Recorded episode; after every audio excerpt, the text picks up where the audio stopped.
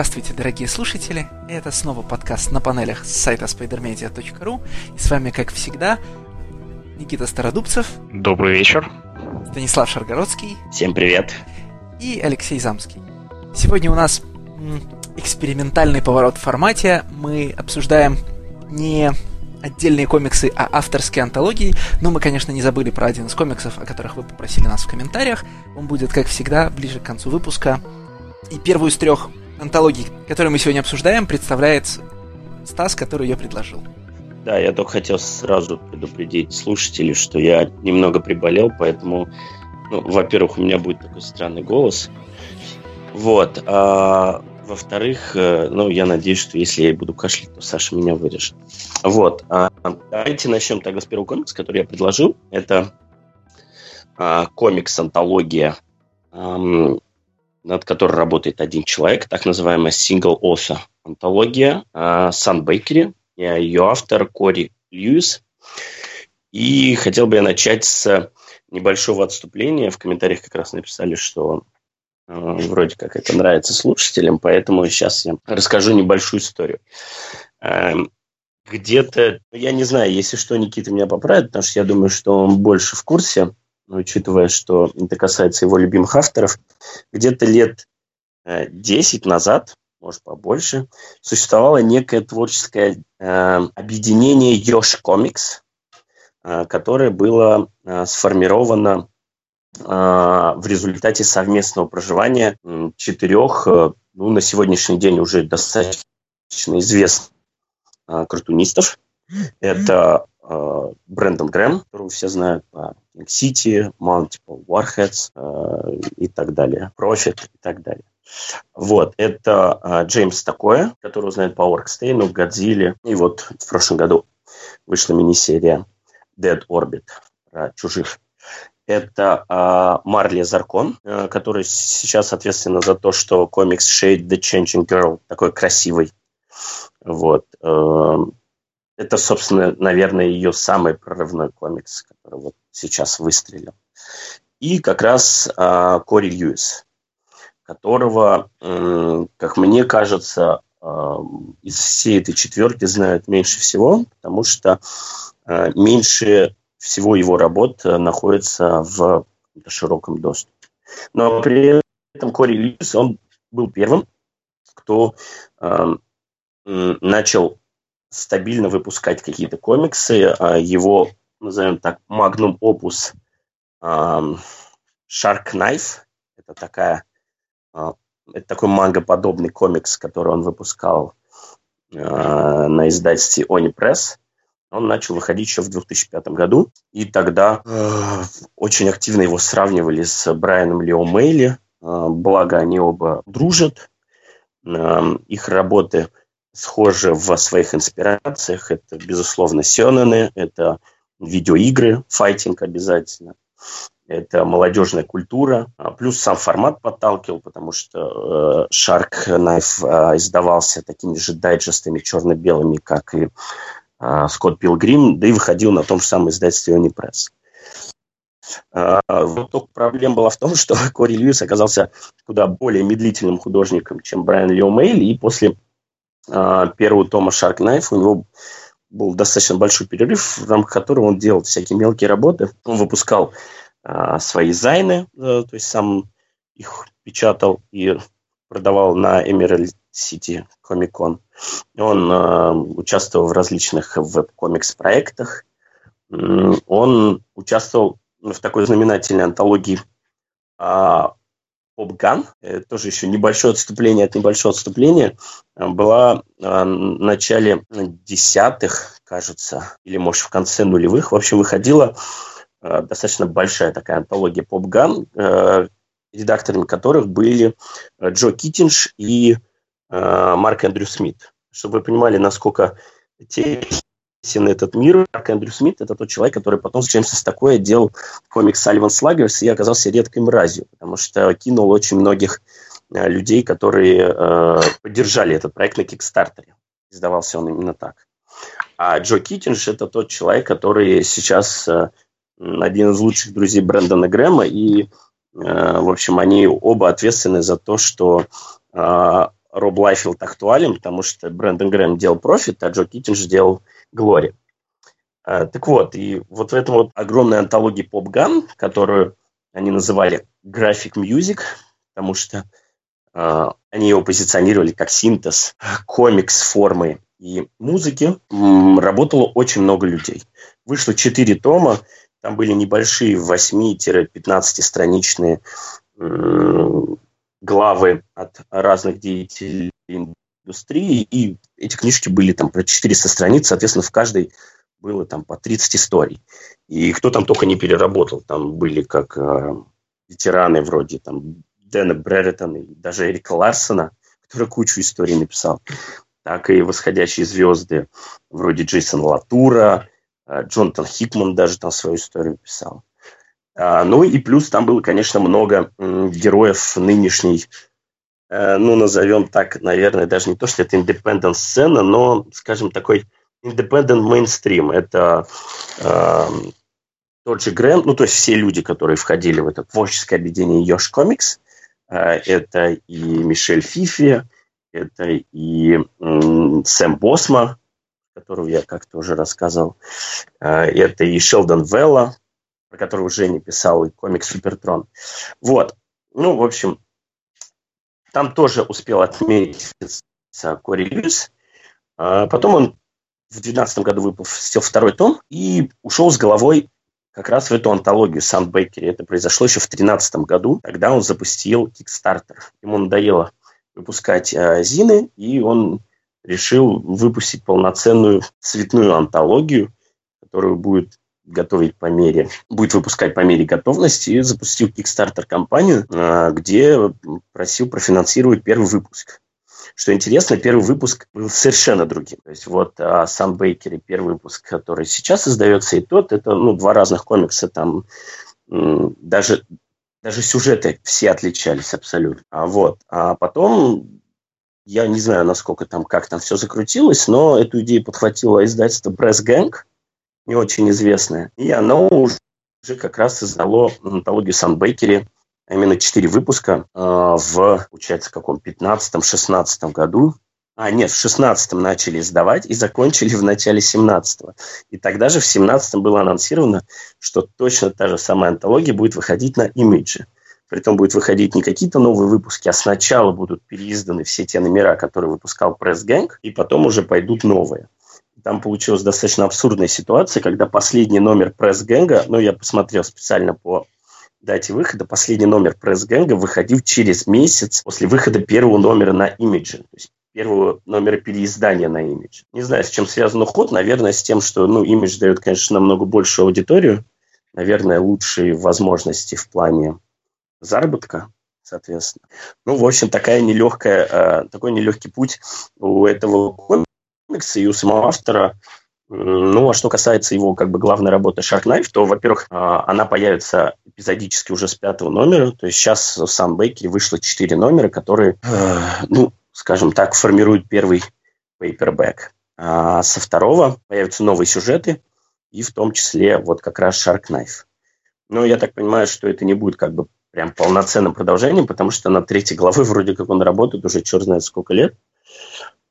Эм, вот. Э, ну, в общем, все. А, да, ребята, насколько вы знакомы с творчеством Кори Льюиса? Наверное, это больше вопрос к Никите, потому что он в курсе всей этой тусовки. А, и насколько а, просто так получилось, что вот вся эта волна, как бы и Брэндон Грэм, и а, такое, и Шелдон Велла, который, конечно, живет совсем в другом месте, потому что он австралиец, а они американцы и канадцы – но это прям такая определенная волна э, очень сильно инспирированных мангой художников, э, которые как раз-таки являются вот таким олицетворением синтеза двух разных стилей. Ну, собственно, это американский стиль и японский стиль. И вот э, Кори Льюис, при том, что является самым ярким представителем, потому что у него наиболее сильно заметно вот это вот смешение, он при этом, как мне кажется, остается самым неизвестным. представителем этой волны. Ну, действительно, ты прав, Кори Льюис э, самый, наверное, да, неизвестный, но если еще не сравнивать с Заркон, э, самый неизвестный представитель вот этой э, комик-сцены, которую понаоткрывал широкому миру Брэндон Грэм, это в основном канадские э, или те, кто жили в Канаде, это в основном картунисты там из, соответственно, Торонто или Ванкувера, которые все тусовались, жили вместе, работали, в принципе, в одних и тех же компаниях, да, потому что у них у всех изначально были дейджобы в качестве дизайнера. Тот же Брэндон Грэмон, например, э, рисовал бэкграунды для клипов Бритни Спирс да, а, там тот же Саймон Рой, он а, разрисовывал рестораны.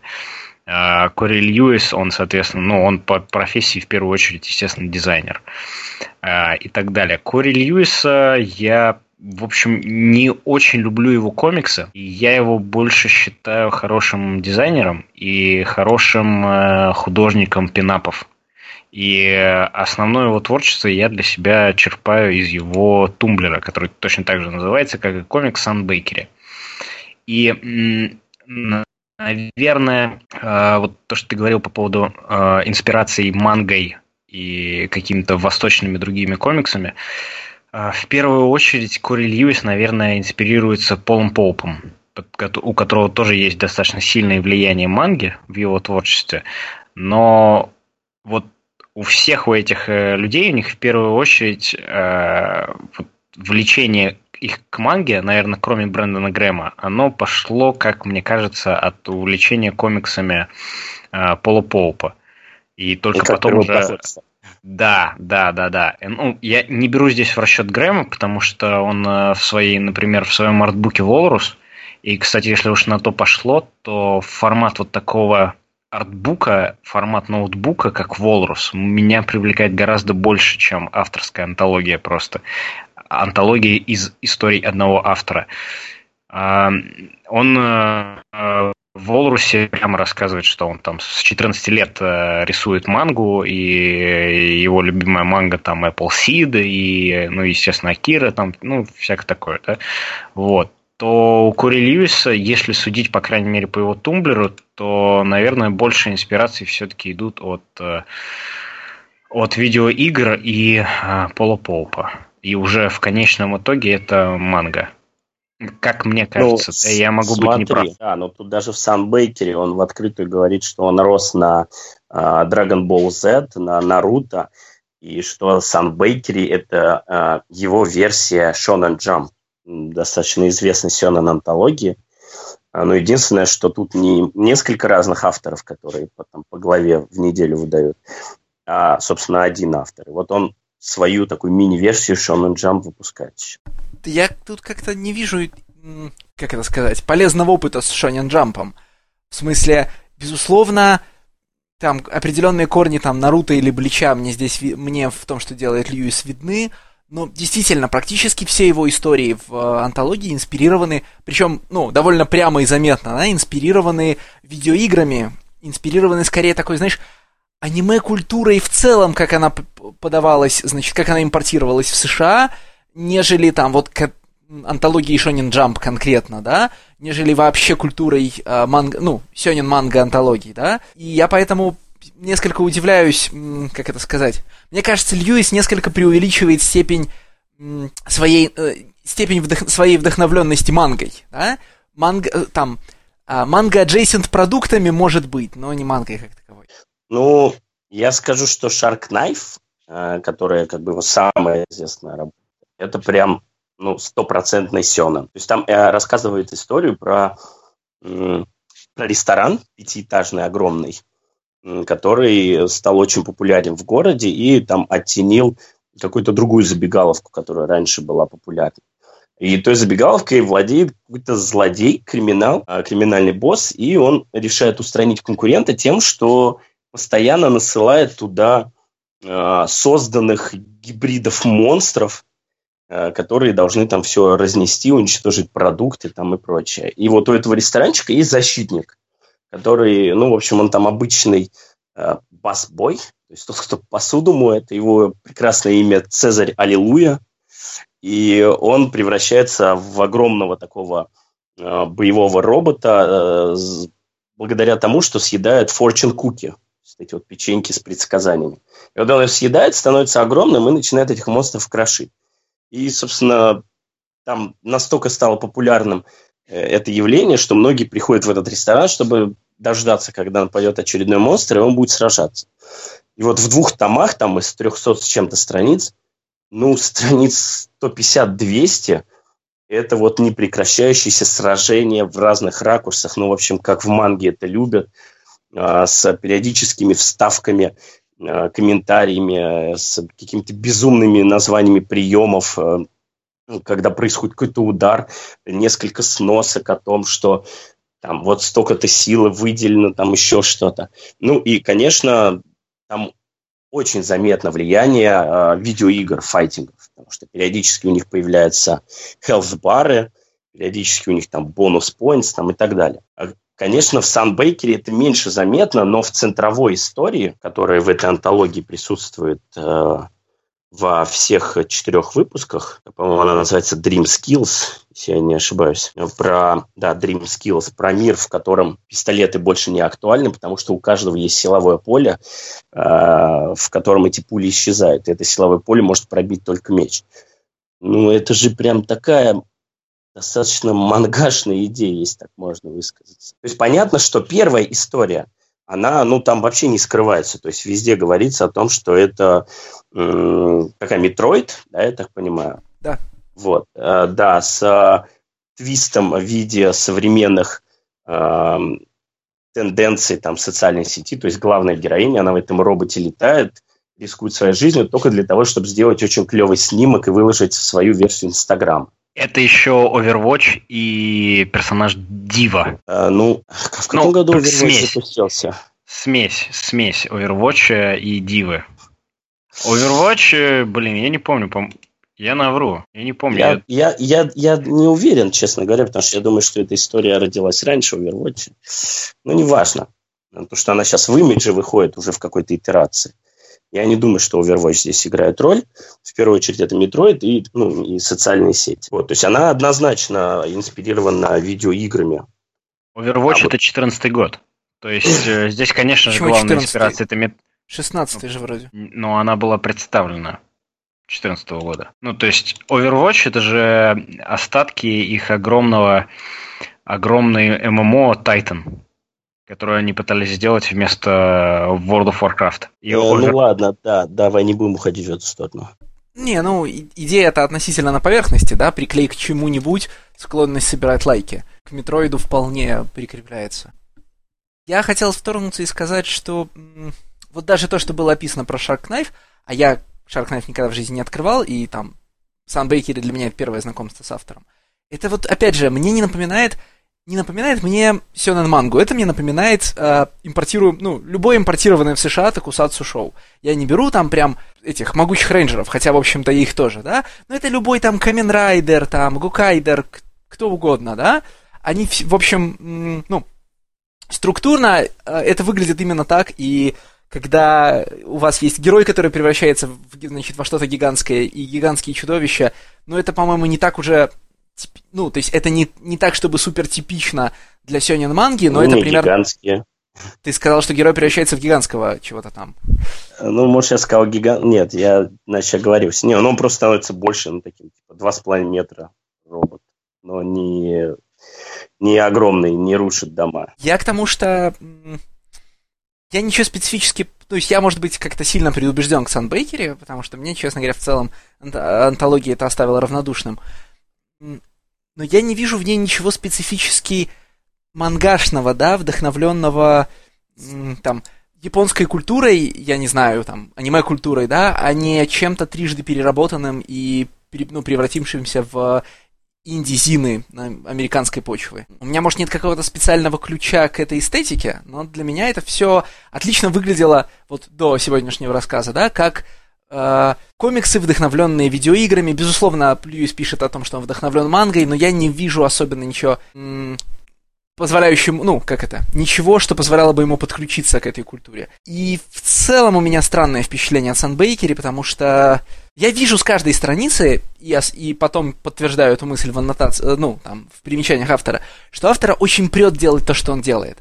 А, там, ему очень, значит, а, весело, фаново и задорно рисовать каждую из этих страниц, выдумывать каждую из этих историй. Но за пределами того, что автор получал много удовольствия, я не понимаю, что в меня-то направлено. А почему я-то на это должен смотреть? Как бы ему было здорово, отлично, а я тут при чем? Ну, расчет на то, что ты будешь с ним прости господи, на одной волне. Да, расчет на то, что у вас, простите меня, одинаковые культурные коды, и что ты точно так же родился в Канаде, в Америке и вырос на Nintendo 64, Metroid ах, Game Boy Advance и так далее. Подождите, меня... просто от того, что я смотрю на картинку и говорю, так это же Метроид, это ж Самус Аран, только называется она Арам, да, а, Арем я прям от этого самого по себе должен получать удовольствие. Я понимаю, что, может, здесь не, сейчас не время, не место рассуждать о культуре да, отсылок, да? Да, да, Но да это же... Леш, это, это, это, смотри, вот это светлая сторона фан-сервиса. То есть есть плохой фан-сервис, в котором типа отсылки к 300 номеру Авенджеров, который никто не читал. А это типа хороший фан-сервис. То есть у отсылок у них тоже есть такое понятие, как рукопожатность. То есть, условно говоря, ты можешь сделать клевую отсылку к чему-нибудь, что считается, ну, условно говоря, хорошей поп-культурой. И также ты можешь сделать отсылку к чему-то, ну, там, другому, что не будет никому, ну, то есть, что будет, посчитается аудиторией, на которую рассчитывает Кори Льюис, зазорным. Но отсылка работает не сама по себе. Отсылка предназначена для того, чтобы включить работу в некий больший контекст, да, типа создать интер- интертекстуальную связь с предшествующей традицией, например, и, и тем самым показать, значит, через что мы эту работу должны читать, да, там, э, не знаю, если вы не узнаете, если вы видите какое-то там кино, в нем эстетика не вестерновая, но вы видите отсылки на, самый известный, на какой-нибудь самый известный вестерн, вы понимаете, что законы жанра здесь будут вестерновые, и теперь смотрите на происходящее иначе. Здесь я как бы, вот я типа там, я увидел саму Саран, окей, я увидел про там эти какие-нибудь от, э, эти элементы видеоигр в э, Dream Skills, да, я еще что-то опознал, а дальше что? Вот что мне со всем происходящим делать? Леш, ты слишком как-то академически подходишь к оценке этого комикса.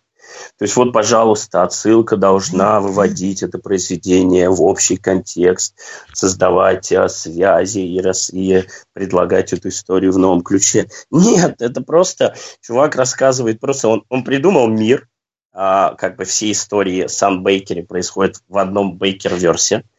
Вот. И он наполняет его всеми теми штуками, от которых его прет. Но ну, это в основном все то, от чего его перло в детстве вот, смотрите, там есть чувак, у которого а, пиджак, и в этом пиджаке из него он может достать все, что угодно, но он нифига не понимает, как этим пользоваться, и все идет черт знает как, и только хуже становится.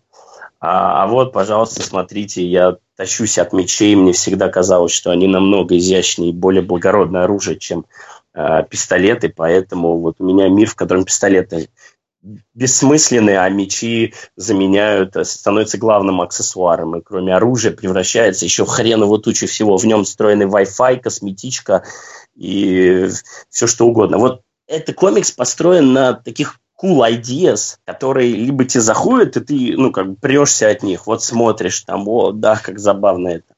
Либо нет, здесь не нужно вот это вот, что мне из этого произведения вынести, для чего я его читаю. Ну, надо проще. Этот комикс не надо анализировать вот так тщательно, там, как ты, знаешь. Так дело не в том, чтобы... А тут все просто же. Прости, что я перебил тебя, Леша, я просто не так резок и быстро, не так быстро нажимаю на кнопку, как в сток одному. А Леша опять сравнивает всех авторов с Аланом Муром для которого отсылки – это реально какое-то заменение тем, расширение э, тех смыслов, которые будут в комиксе. И вот э, what he said про интертекстуальное «за что?» Да какая разница? В смысле, при чем здесь Мур? При чем здесь...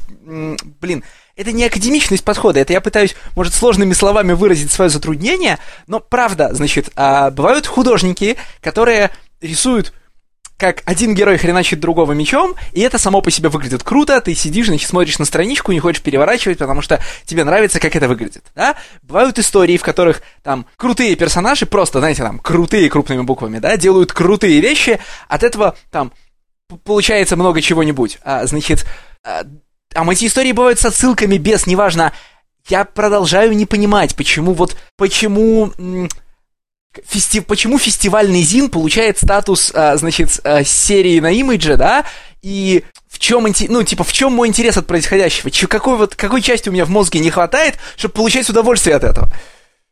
Леш, я здесь, на самом деле, с тобой абсолютно согласен, да, Санбейкери из всех комиксов, которые мы будем сегодня обсуждать, наверное, ну, для меня наиболее такой слабый. Для меня это вообще, честно говоря, уровень э, веб-комикса, особенно с диалогами, в которых очень часто встречается слово «хелла». Это, простите, Эйквуд образца 2001 года, да? Э, ну, тут очевидно большое влияние Брэндона Грэма на редакторскую талент-скаутингскую верхушку, тусовку имиджа. И я уверен, что Брэндон Грэм это вот такой серый кардинал. Несмотря на то, что я очень люблю Брэндона Грэма и очень сильно люблю его комиксы, но здесь для меня очевидно, что это вот такие если хотите, манипуляции Брэндона Грэма, которые призваны, в общем-то, всю вот эту тусовку, в которой он состоит, с которой он дружит, засунуть вот э, к себе на хлебное место. Это, может быть, э, выглядит не так ужасно, как э, делает император Йошида в Марвеле, но, по сути, это одно и то же самое, да? То есть Айланд это была исключительно тусовка Брэндона Грэма. А, там, комиксы того же Саймона Роя тоже они не в последнюю очередь из-за Брэндона Грэма появились. И я думаю, что вот э, Сан Бейкери тоже, в общем, э, не только старания Кори Льюиса получились, э, э, привели к тому, что э, этот комикс дали. Вот, ну и тут все-таки нужно заметить также, да, что Image Comics, несмотря на то, что это, по сути, там третий игрок на рынке, это все равно очень маленькая компания, которая очень мало, они же вообще ничего сами не продвигают, ничего сами не рекламируют. Эй, подожди, подожди, это большое заблуждение. А, ну, нет, значит... это, это прям абсолютно точно медицински верно. Про нет, это я тебе, значит, у меня есть важный контраргумент. Значит, часто, значит, часто повторяют, что Image сам никого не рекламирует, но большая часть заказов, а, значит, не от двери, в смысле шел мимо, увидел комик-шоп, зашел, заказал, вы, зашел, купил, вышел, да, большая часть заказов такого, э, значит, предварительных происходит через каталог превью. Человек приходит, листает даймондовский превьюшный каталог, тычет пальцем и заказывает в конкретные, э, значит, э, этот, предзаказные коды, да. Таким образом, люди формируют пул-листы в своих Local comic шопах. Если этот превью-каталог открыть, то там есть огромный раздел DC, потом там идет огромный раздел Marvel. Я, к сожалению, не помню пер- порядок первых двух разделов. А потом идет раздел Image, да, и все имиджевские, значит, э, превьюшки и солиситы находятся там. А потом идут все остальные по алфавиту. И попадая в имиджевский, ну, как бы попадая в имиджевский сектор каталога, ты находишься, ну, несказанно ближе к пользователю, чем попадая... Ну, из всех остальных надо выбирать Action Lab. Action Lab, наверное, идут первыми потом по алфавиту. Так что нет, а, при том, что имидж никого не рекламирует, да, оказа- ста- оказаться в имиджевской, ну, в имиджевской обойме вообще выгодно с рекламной точки зрения. Да, но все писатели, все художники, которые работают на имидже, они во всех своих социальных сетях это повторяют как мантру. И очень сильно, ну, ты редко заметишь, э, кроме вот э, новых имен, в Марвеле и в том же DC в их социальных сетях, чтобы они что-то писали про то, что друзья, друзья, друзья, у меня сегодня выходит э, новый комикс Black Bolt. Обязательно его купите, прочитайте и скиньте мне э, бабки на Patreon. Это, естественно, я говорю про Саладина Ахмеда. А, но любого, автор, любого автора имиджа если ты зайдешь на их социальную сеть какую-либо, Facebook, там, Twitter, да тот же полудохлый DeviantArt, они везде прям вот, вот сегодня я выпустил, да, тот же самый Дастин Уивер, к которому мы придем в Паклисе, да, он э, ну, постоянно про Паклис везде, везде, везде пишет. И на своем блогспоте, и в Твиттере, там, и да везде. Да все так. Uh, не, имидж, безусловно, дает spotlight uh, создателям. Ну, дело не только в Diamondовском каталоге, дело еще и в Image Expo, на которых он анонсирует эти серии, которые как бы, все профильные издания с замиранием сердца ждут. Вот. Но дальше в свободное плавание. Там же какая система?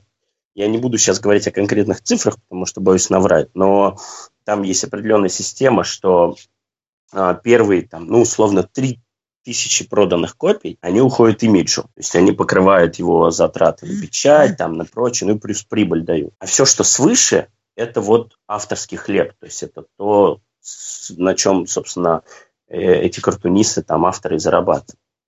И если ты не продвинул свою работу, чтобы он переходил через эту планку и хватало тебе на жизнь, даже более того, чтобы хватало имиджа на жизнь и был смысл продолжать эту серию, значит, имидж ее закроют. Island закрыли, потому что у него были низкие продажи. И, и например, Prophet Брэндона Грэма, который такой культовый и замечательный, в конечном итоге э, у него отменили hardcover ы, эти deluxe издания, потому что они собрались и решили, что спроса не будет достаточного спроса, поэтому отменили. Но, тем не менее, Sun Bakery, если уж на то пошло, анонсировали уже вторую пачку номеров, то есть с 5 по 8. Значит ли это то, что он продавался достаточно, чтобы имидж э, позволил, или просто ему дают второй шанс в надежде, что он раскачается? Я не знаю, мы как бы свечку не держим. Я абсолютно согласен с Никитой, что это, безусловно, влияние э, Брэндона Грэма. Я прекрасно помню, что как только анонсировали этот комикс, я кинул по-моему, Никите как раз скинул ссылку, написал, что смотри, как Брэн, э, Грэм затащил даже Льюиса в имидж. Вот, а, потому что у Льюиса вообще ничего не было. Вот самое крупное, что у него было, это его Sharknife на Oni Press. А после этого у него были все вот эти вот попытки. То он там на Zuda Comics, DC-шный а, веб-комиксный импринт, назовем так то он там на Кикстартере, то self-publishing, то в какой-то Gang Press, который вообще не пойми, ну, много ли знают про это издательство. И тут вдруг ему дают, да, имидж третье издательство в Америке. То есть очевидно, что здесь э, без посильного участия Брэндона Грэма не обошлось. Я хотел остановиться только на одном нюансе в смысле продаж. Э, у имиджа есть такой бонус, как у издательства, что они учитывают, в ци... что они учитывают в цифрах продаж, там, и цифрах рентабельности ТПБшки.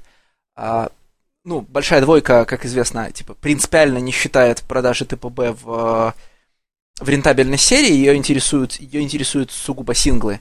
И, значит, если ваша серия хорошо продается в синглах и плохо продается в... Ну, хорошо продается в ТПБ и плохо продается в синглах, она помрет.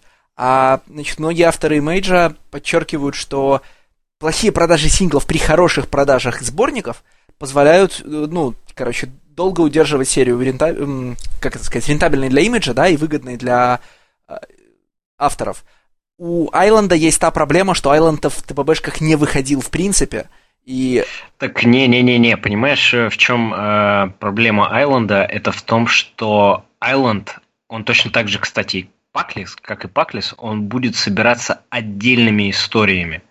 То есть вышло ТПБ Хабитат, вышло ТБП Land Cold Таро, да, по-моему. Другие вышло, I, вышло ID, вышел даже вот этот Ой, вот, э, Ancestor, Ancestor. Ancestor который, вышел который вот этот Уорд. жуткий комикс про собачек. Э, вы поняли. Да, и э, вот э, с авторскими антологиями как раз э, непонятно, как, как они всегда будут собираться в ТПБшку. То есть, если с Паклисом я точно понимаю, что э, Дастин Уивер будет собирать его отдельными историями, он даже там показывал типа mockup ы TPB шек по историям, да, как, как они будут, какой длиной они будут, какого размера они будут, то вот как будут собирать Sun Bakery, я, в общем, честно говоря, не понимаю.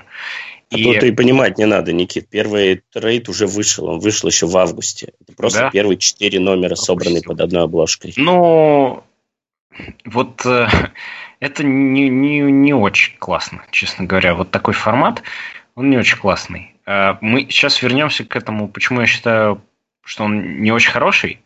Вот такой формат авторской антологии, где только одни истории от одного автора. Я бы хотел поговорить э, по поводу вот фиксации большой двойки на синглы.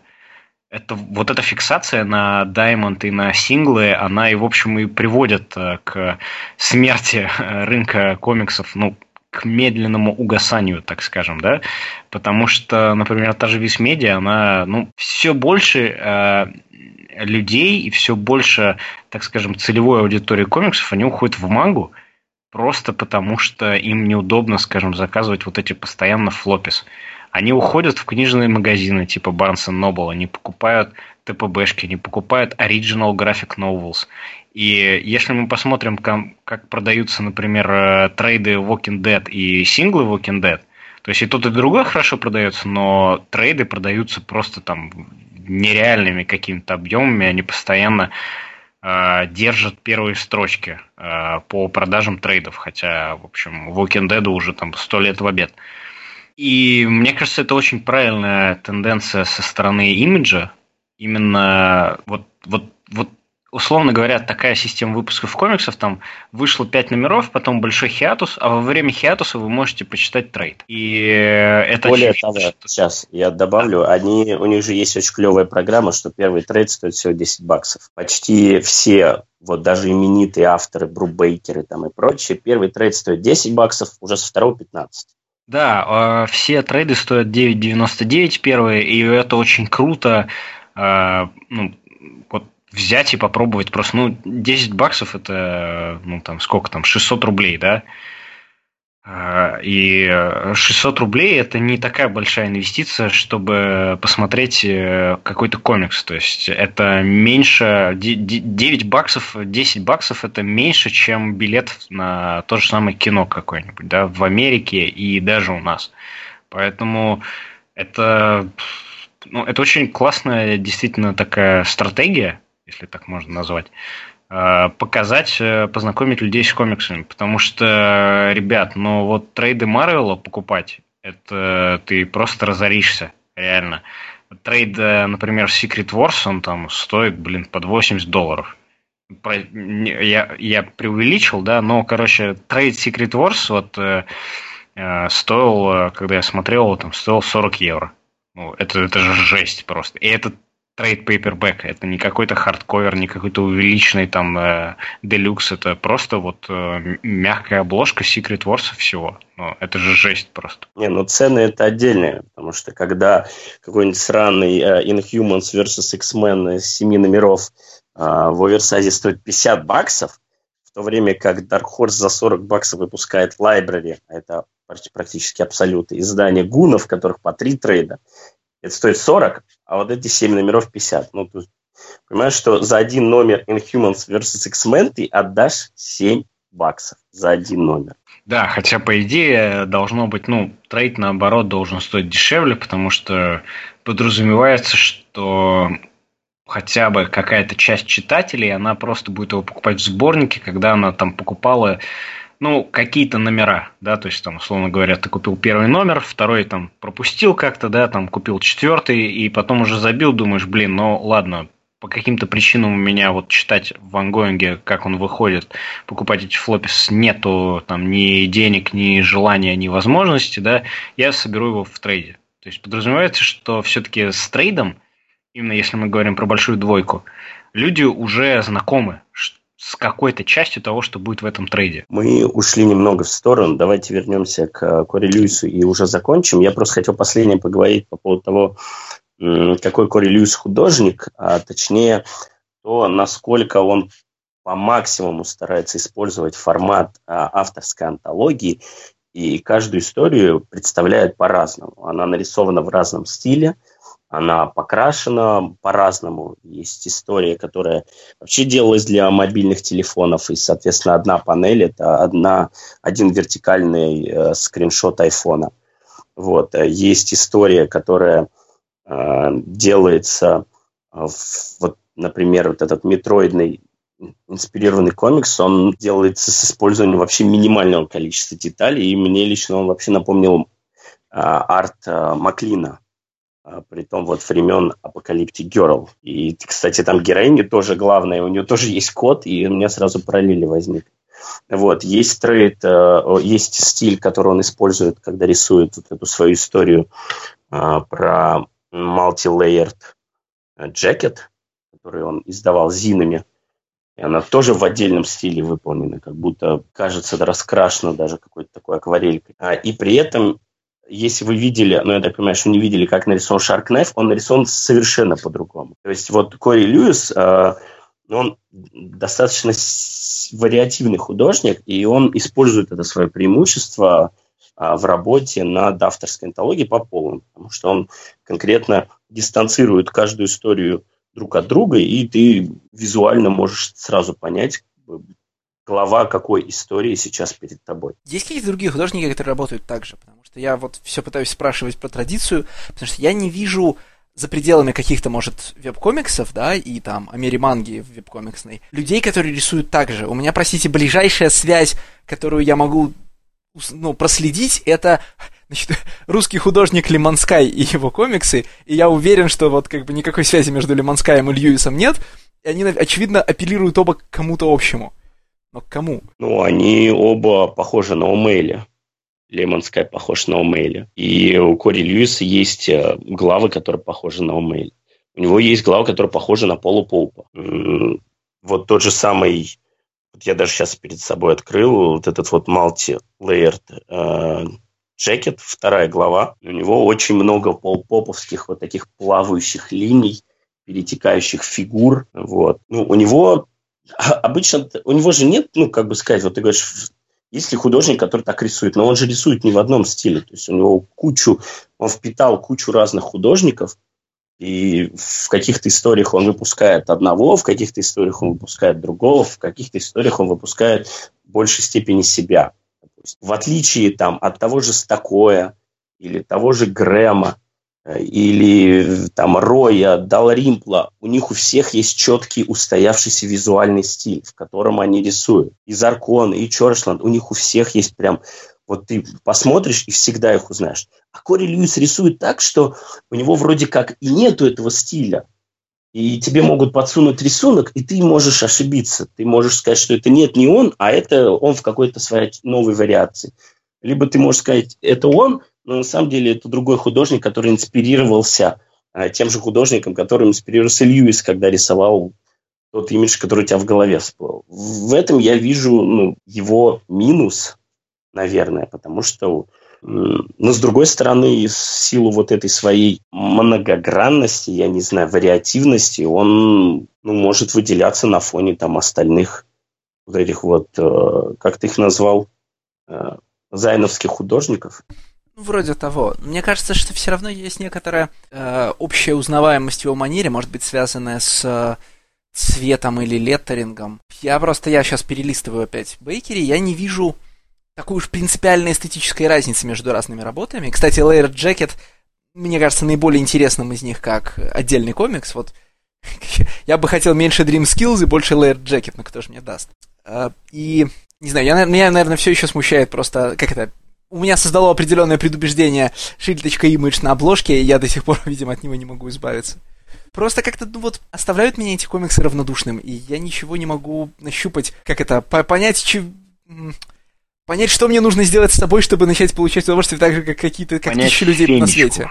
Да, как-то так. Я согласен с тобой, Леш. Э, я тоже очень достаточно равнодушно отнесся к Sunbakery, и по-хорошему я особо даже не знал, что я буду говорить в этом подкасте про Sunbakery, потому что комикс действительно оставил меня а, амбивалентным, если я правильно использую это слово.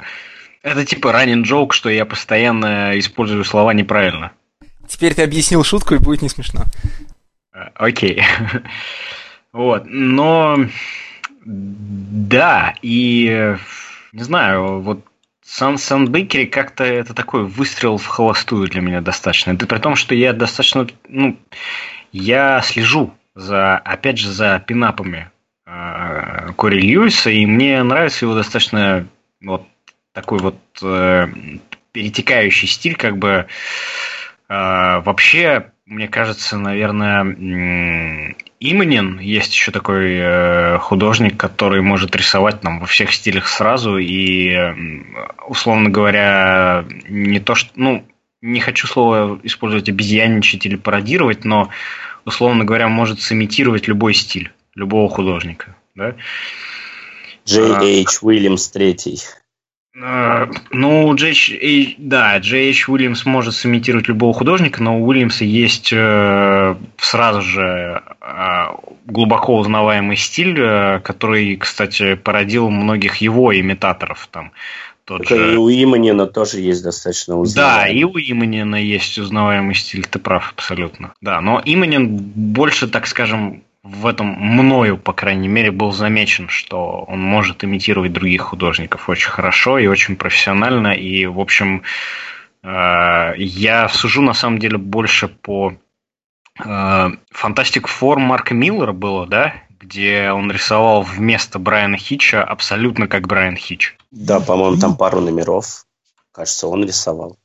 Или там, нет, почему? Там, по-моему, не Минин, там, по-моему, что-то типа Хой Фам, что-то такое было. Не-не-не, никакой кой фам. Ты что, Марк Миллер никогда не будет работать с таким художником. Нет, там был точно Иманин в конце уже, когда э, там вот этот э, магистр или мастер, который в э, такой типа полуголый, который из его же комикса 1985 э, уже полностью там разрушал все мир создания, и там появлялся динозавр в костюме Капитана Америки. Вот это уже рисовал Иманин. Ну ладно, давайте закругляться, но реально Джей Эйч Уильямс третий, прочитайте комикс Seven Soldiers of Victory, он во втором номере, который завершает. А, ну да, там где Кирби, он, он рисует, может, да. он рисует, да, Паскаля Ферри, он рисует Саймона да. Бьянки, да. он рисует э, э, господи, Ирвинг. Фразера Ирвинга, э, Дэвис, ой, господи, Кэмерона Стюарта, блин, ну, и, всегда кажется, что это рисуют разные люди, а когда ты видишь вначале, что рисует один художник, у тебя просто челюсть на пол падает. Давайте дальше двигаться. Все, вот я уже оказался снова на связи, потому что заговорили, начали называть знакомые мне фамилии, интересующие меня комиксы. Anyway, от комикса, который я не понимаю, на который продолжает выходить, переходим к комиксу, который я внезапно понял, но который выходить, видимо, больше не будет. А, это как бы мое предложение к подкасту. На самом деле, сборник Зегас от Fantagraphics мне подсунул Стас. Э, значит, купил меня, фами... купил меня фамилии автора. И сначала я не понимал, что я читаю, потом я наконец понял, что я читаю, и получил удовольствие. Зегас это... Э, это первый комикс Майкла Файфи, который пишет, и которого все знают как автора Копры. Э, собственно, значит, у Зегаса вышло, поправьте меня, три номера, да? 0, 1 да, 2, по-моему, да? Первый, второй. Да. да. А в 10-м, черчика, 12 годах. После этого Файфи, значит, бросил, бросил эту, значит, антологию с, бытопи- с бытописательством магическим реализмом и начал делать копру, делает ее до сих пор. И, значит, вот теперь Зегас издали как единый сборник, который, в общем, ниотк- ну, ниоткуда не начинается, ни на чем не заканчивается. И выглядит как первый, это, значит, как первый сборник чего-то, у чего есть 150 сборников, но на самом деле их нет.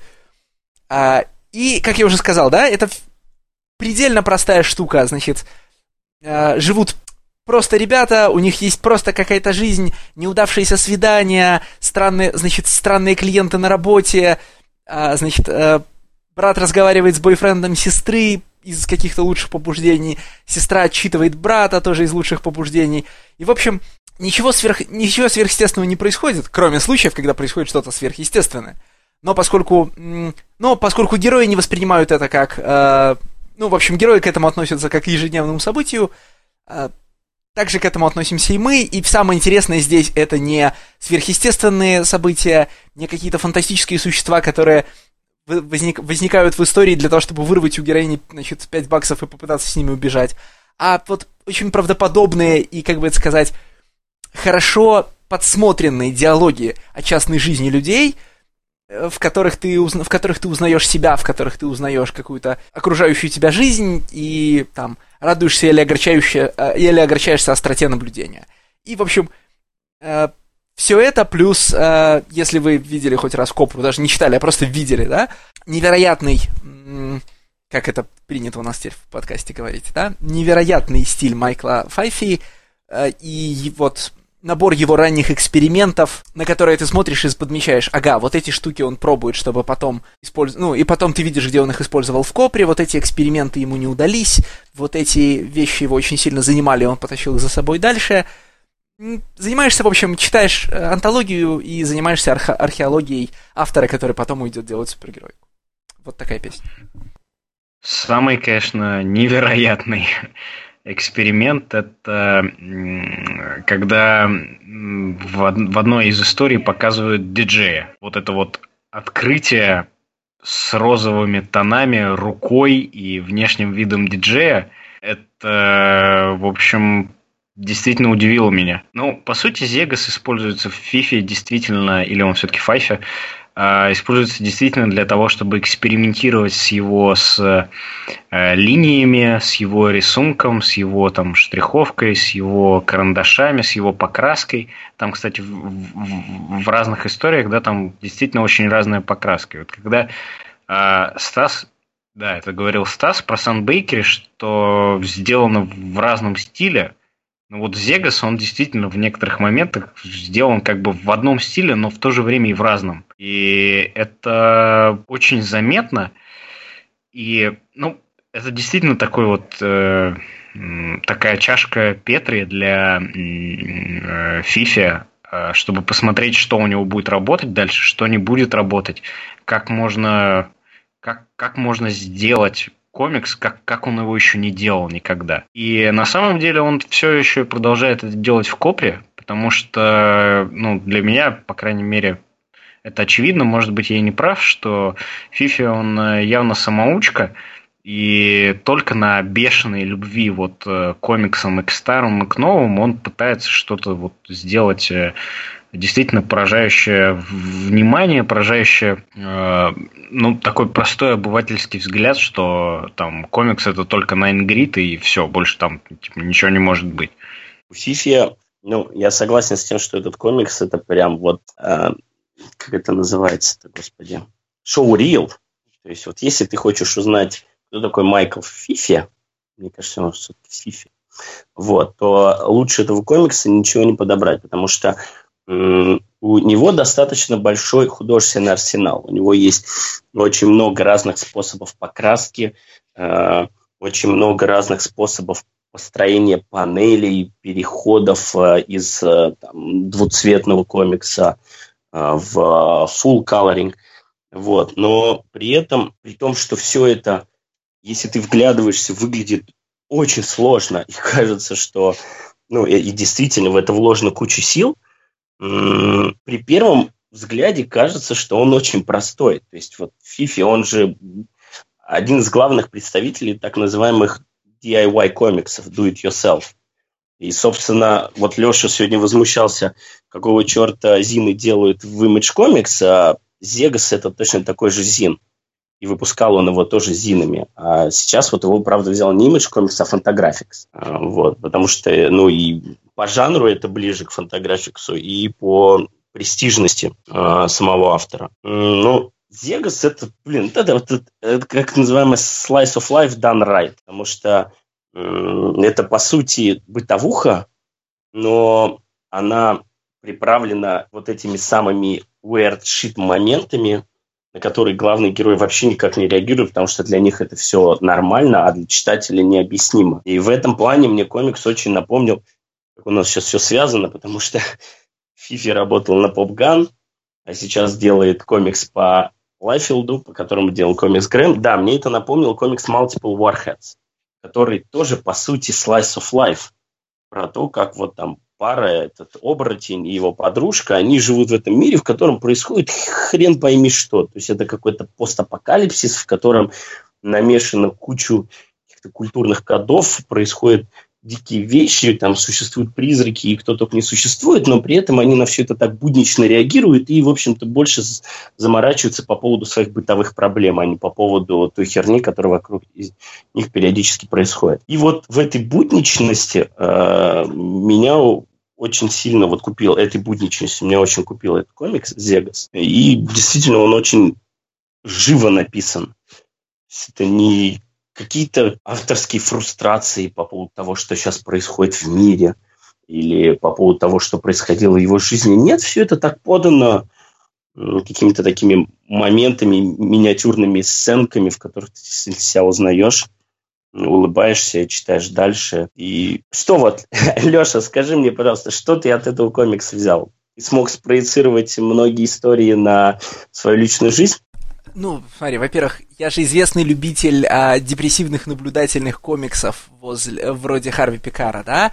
И Зегас меня сразу купил тем, что он, в общем, про те же штуки, но, возможно, потому что Фифе, буду стараться его называть так, моложе, чем Пикар, значит, вот времен а, American Splendor. Может быть, потому что он, в принципе, другого темперамента человек. А, Зегас гораздо более оптимистичен, да, и жизнерадостен, чем, э, тради... чем традиционные, знаешь, такие авторские комиксы с наблюдениями за жизнью. Э, половина фантаграфиксов, скорее, в общем-то, издаваемые половина продукции Fantagraphics, да, это же авторские комиксы, в которых кто-нибудь смотрит вокруг и говорит, ну дела. И Фифе эффектно выделяется, значит, среди многих фантаграфиковских авторов тем, что он вообще, по-моему, ну, рад тому, что происходит, даже если происходят довольно, довольно грустные вещи. Плюс он же очень, из... то чтобы очень изобретателен э, композиционно, он очень сложен и э, вычурен в область в композиции, да, не столько в том, э, не столько в линии автора, сколько в том, что он делает со страницей и делает с объектами на ней. И практически все, все художественные эффекты, которые этот комикс на меня оказывает, они все связаны с тем, как Фифи манипулирует страницей, расположением кадров, их количеством, как э, вот стыковки, как, как вот стыковки кадров и их взаимное расположение передают эмоциональное состояние, динамику. А это же, ну, сложная комиксная форма, это же всегда прекрасно интересно, особенно когда нас, ну, когда нас окружают люди, которые, ну, просто рисуют там пять как-нибудь расположенных кадров на странице на фоне этого Фифи, у которого, значит, кадры разжимаются, сжимаются, искривляются под, под э, ну, из-за того, что по ним определенным образом двигаются персонажи, как там тревога, радость или, э, значит, э, нервы героев влияют на размеры и расположение кадров. Да блин, в конце концов, одна из историй, э, значит, технически вообще большей частью нарисована на Ингридом, и рассказывает про странное происшествие, ну, не про странное, про возмутительное происшествие на работе главной героини, э, но при этом включает в себя, включает в себя такую увертюру про конец света, которая, предназ... в общем, предназначена только для того, чтобы передать внутреннее состояние героини, да? Вот э, внутри, значит, ее тревога, ее ежедневное самочувствие, это три страницы про... Что там, метеорит падает, да? По-моему. Что происходит, ну, что вызывает катастрофу-то? По-моему, да, и по-моему, это даже прямо не говорится. И три страницы, значит, э, радужно-разноцветных разрушающихся городов — это ее внутреннее переживание. Ну, в общем, как это сказать?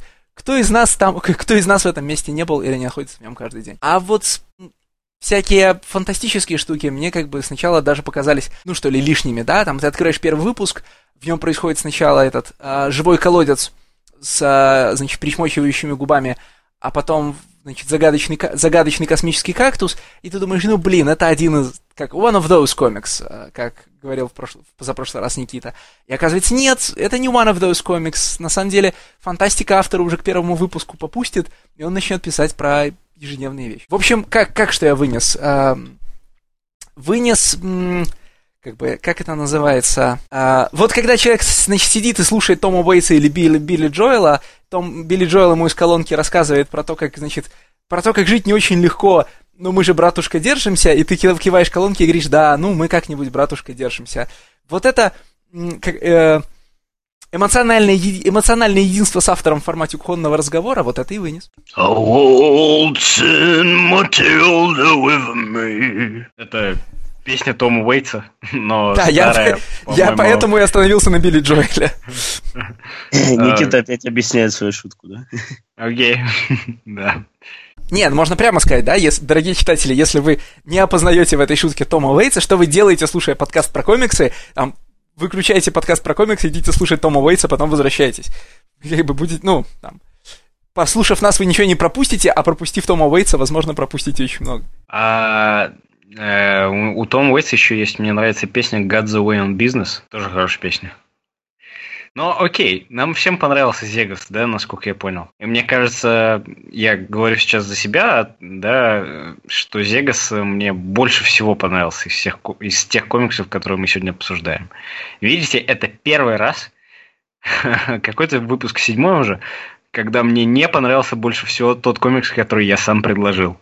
Тут надо сказать же еще, что Фифе было 20 лет, если я правильно понимаю, когда он это начал рисовать. А, он 79-го года рождения, комикс вышел в 2000 да, там первый выпуск, да? Да, в 2009. Так вот, да, ему было 20, черчка, 23 года, когда он рисовал эти выпуски, и дай, в общем, дай бог всем художникам быть смело, смелыми, экспериментальными в их возрасте. То есть еще одна причина открывать Дегас, это если вы там рисуете комиксы, надо открывать Дегас и спрашивать себя, а почему я не делаю таких безумных вещей? Надо срочно делать разные безумные вещи. То есть, конечно, во многом это такое ученическое экспериментаторство. Вот ты, э, Никита, говорил про Леш, сцену Леш, с... извини, Что? пожалуйста. Леш, извини. Я просто думал, вдруг ты оговорился, но проверил, он действительно 79 -го года рождения. А комикс вышел в 2009 Он в 30 лет его написал. Ну, блин. А, это уничтожает полностью мой поинт. Почему он, а почему он тогда так поздно начал, блин? Что ему мешало? То есть я только вот начал говорить, что все, кто э, хочет э, экспериментировать в комиксах, э, значит, делают комикс, в котором они рисуют звук, да? И вот тоже Фифи делает несколько страниц, где он рисует музыку. Ну, блин, а, ну, ладно, ну как-то я надеялся, что... С другой стороны, вы знаете, если он начал рисовать Зегас, когда ему было 30, а Копру, когда ему было 34, а я ничего не могу в математике. Значит, ну, у нас еще не все потеряно, вообще говоря. Все впереди, так сказать. Мне, кстати, хотел, у меня возник вопрос. Если Зегас сейчас взял Фантаграфикс и издал, какова вероятность того, что Копра а, и все те вещи, которые он выпускает на Патреоне, Never, Neverending или как там, или Nevermind, ну, в общем, этот спин Копры, который только для патреонов. Какова вероятность того, что его подхватят тот же самый и издаст на более широкую публику, чем э, его этот э, сам издат Бергер Пресс. Мне кажется, э, Копра это слишком низкий жанр для фантаграфикса. А вот этот вот Бергер Стрит Комикс, это же магазин, э, господи, я забыл, как зовут моего любимого блогера, Тайлера, который на ТСД. Господи, о май гад. Такер Стоун. Да, так, та, не Тайлер, а Такерстоун, да. Это глубоко элитистский и независимый магазин Такерстоуна, в котором он работает. Даже занимает, наверное, какую-нибудь должность в виде ко-оунера, хотя я, наверное, вру сейчас адски. Но мне кажется, Копра, она так и останется на самоздате. И еще особенный шарм Копры это в том, что она является самоздатом. То есть вот эти вот э, по-моему, они даже называются амнибусы, хотя по сути это просто тетрадка, которая там плохо скреплена реальными скрепками. А, компендиумы, да, ты прав. А, она плохо скреплена скрепками, и ты когда берешь ее в руки, ты прям вот, э, ну, тебе, несмотря на то, что по сути это это бутлеговский Suicide Squad, ты ощущаешь себя, что ты, в общем-то, тут, тут, тут не смешные просто книжки с картинками читаешь, а что то действительно приобщаешься к чему-то, э, в общем, высокому и светлому. Вот са, сам вот этот вот шарм сам издата, это для меня еще дополнительное слово удовольствия в Копре. Я думаю, что если если он перейдет к имиджу. Ну, я очень сильно сомневаюсь, что его возьмет какой-нибудь Dark Horse или Image, хотя, ну, Копра это, в общем, такой surefire хит для вот таких издательств. Но я очень сильно сомневаюсь, что это куда-то, в общем, уйдет. А еще существует этот Marvel Icon в природе? Или они его закрыли? Да, он существует, но... Так, ну, Фифи же, ну, Фифи же теперь марвеловский человек. Но это же мертворожденная вещь. Нет, он не марвеловский человек. Он, он для Марвела сделал только Ultimates, и то он писал, и все. Сейчас он на имидж да, делает... Кстати, в All New Ultimates два номера рисовал Янис Милон и Янис. Еще один из моих самых любимых художников на свете. Так вот, Фифи, он, э, ну, сейчас он скорее имиджевский чувак, потому что он будет рисовать по э, Bloodstrike, Bloodstrike. Rifle, да, да, трехномерную. Это выяснилось, что это трехномерная мини, а не ангоин. Вот.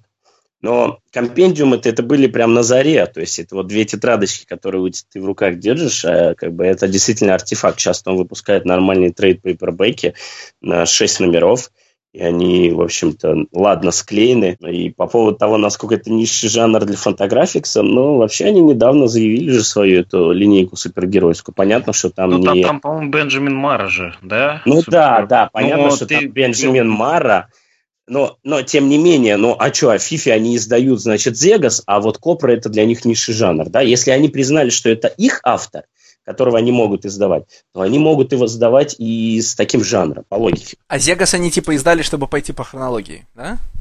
Сначала, значит, ранние Нет, работы, потом... Зегас, Зегас просто никак не собран. Зегас реально был в виде вот этих зинов, э, трех э, синглов.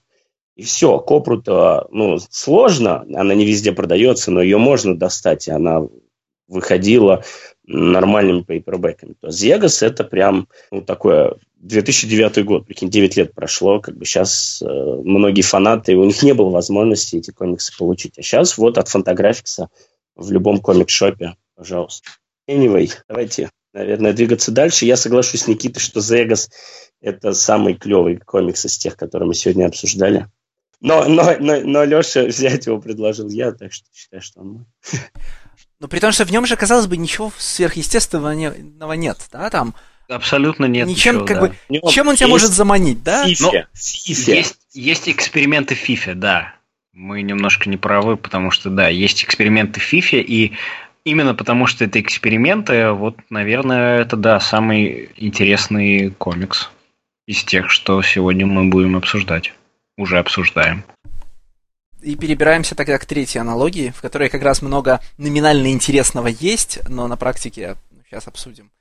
Ее вроде как предложил Никита, и это... Давай сам. Да, э, Паклис – это антология художника Дастина Уивера. Она построена, в принципе, по той же самой схеме, что и антология Сандбейкере.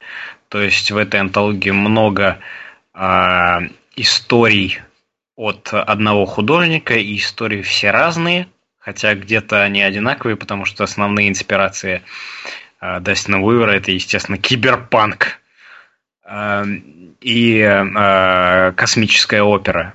Э, там несколько историй, э, несколько коротких историй, которые, в общем, писались, видимо, в блокнот и много раз переделывались, потому что, в отличие от Санбейкере, например, в Паклисе очень интересный бэкметтер, то есть это какой-то дополнительные материалы, и они э, подаются от лица Дастина Уивера, он рассказывает про свой путь в комиксах, он рассказывает э, ну, про своих любимых художников, он рассказывает про вообще ну, про свою историю, если это можно так назвать, да, он там дает даже ссылки на свои рисунки, там, когда ему было 14 лет, и это полностью Роб Лайфилд, и, ну и вообще вот э, тусовка 90-х, да.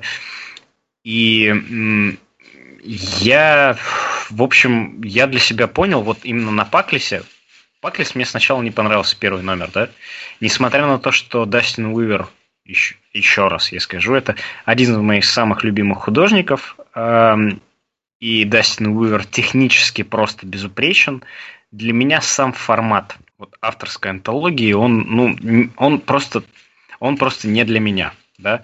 Мне, когда я читаю антологию, а я антологию очень люблю, мне интереснее вот поинт антологии для меня это в том, что я сразу же могу прочитать несколько авторов, несколько художников, посмотреть, выбрать и, э, ну, это, условно говоря, такой слоеный, э, слоеный пирог, в котором э, какой-то слой мне покажется наиболее вкусным.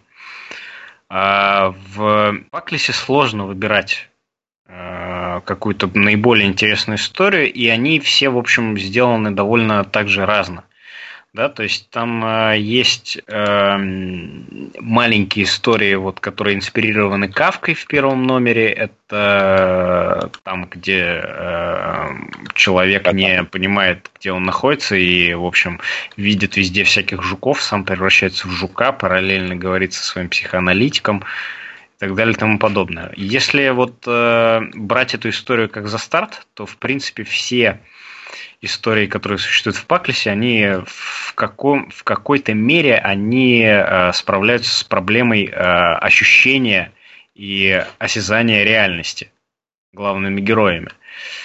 Основное, это, ну, естественно, все это щедро сдобрено э, киберпанком и космической оперой. Вот э, даже не знаю, вот я хочу посмотреть, ребят, какая история вам из Паклиса наибольше, наиболее всего понравилась, а какая нет.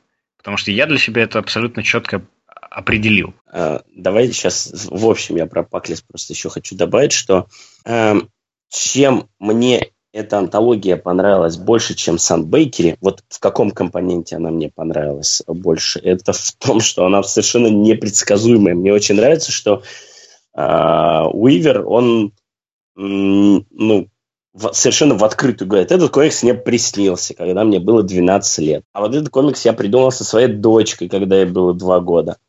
А вот этот комикс мне прислал мой друг, э, которого сокращенно зовут Диджей, и он прислал, что вот те комикс «Не пойми о чем». И я нарисовал, он действительно «Не пойми о чем», ну вот, пожалуйста, прочитайте.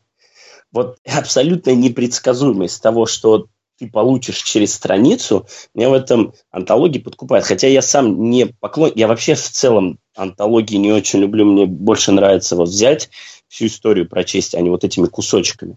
Но чтение авторских антологий а – это какой-то такой очень уникальный experience, потому что ты на там, 60 страниц попадаешь в голову автора, и в каждую секунду из этой головы может вылезти совершенно разные непредсказуемые вещи. А, например, вот основная история, которая аниме Cycle, он Уивер честно говорит о том, что он ее пишет чуть ли не по а, методу Мебиуса, который писал ERT Гараж, каждый раз по странице. Он нарисовал страницу, и потом он думал над следующей. У него не было никакого общего плана.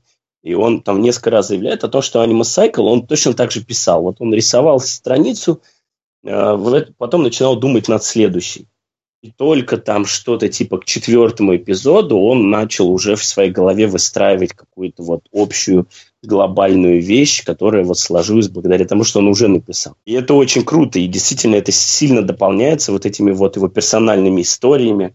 В частности, та история, где чистый Лайфилд и имидж, он рассказывает, как э, э, он пережил рак. Я, честно говоря, не знал, что когда он был совсем пацаном, у него был рак, но он излечился, и там во время лечения так вышло, что э, удалось организовать встречу с Джимом Ли, его прям кумиром Кумировичем. И вот тогда как бы он после того, как увидел, как Джим Ли в своей студии рисует, он тогда понял, что он хочет всю жизнь этим заниматься. И вот это вот погружение в самые сакральные, в самые важные эпизоды жизни художника, они, безусловно, добавляют объема тому опыту, который ты получаешь при чтении Паклиса. Кроме того, что Дастин Уивер просто охренительный художник, и, слава богу, Шилд доделают. Yeah. Восемь лет спустя.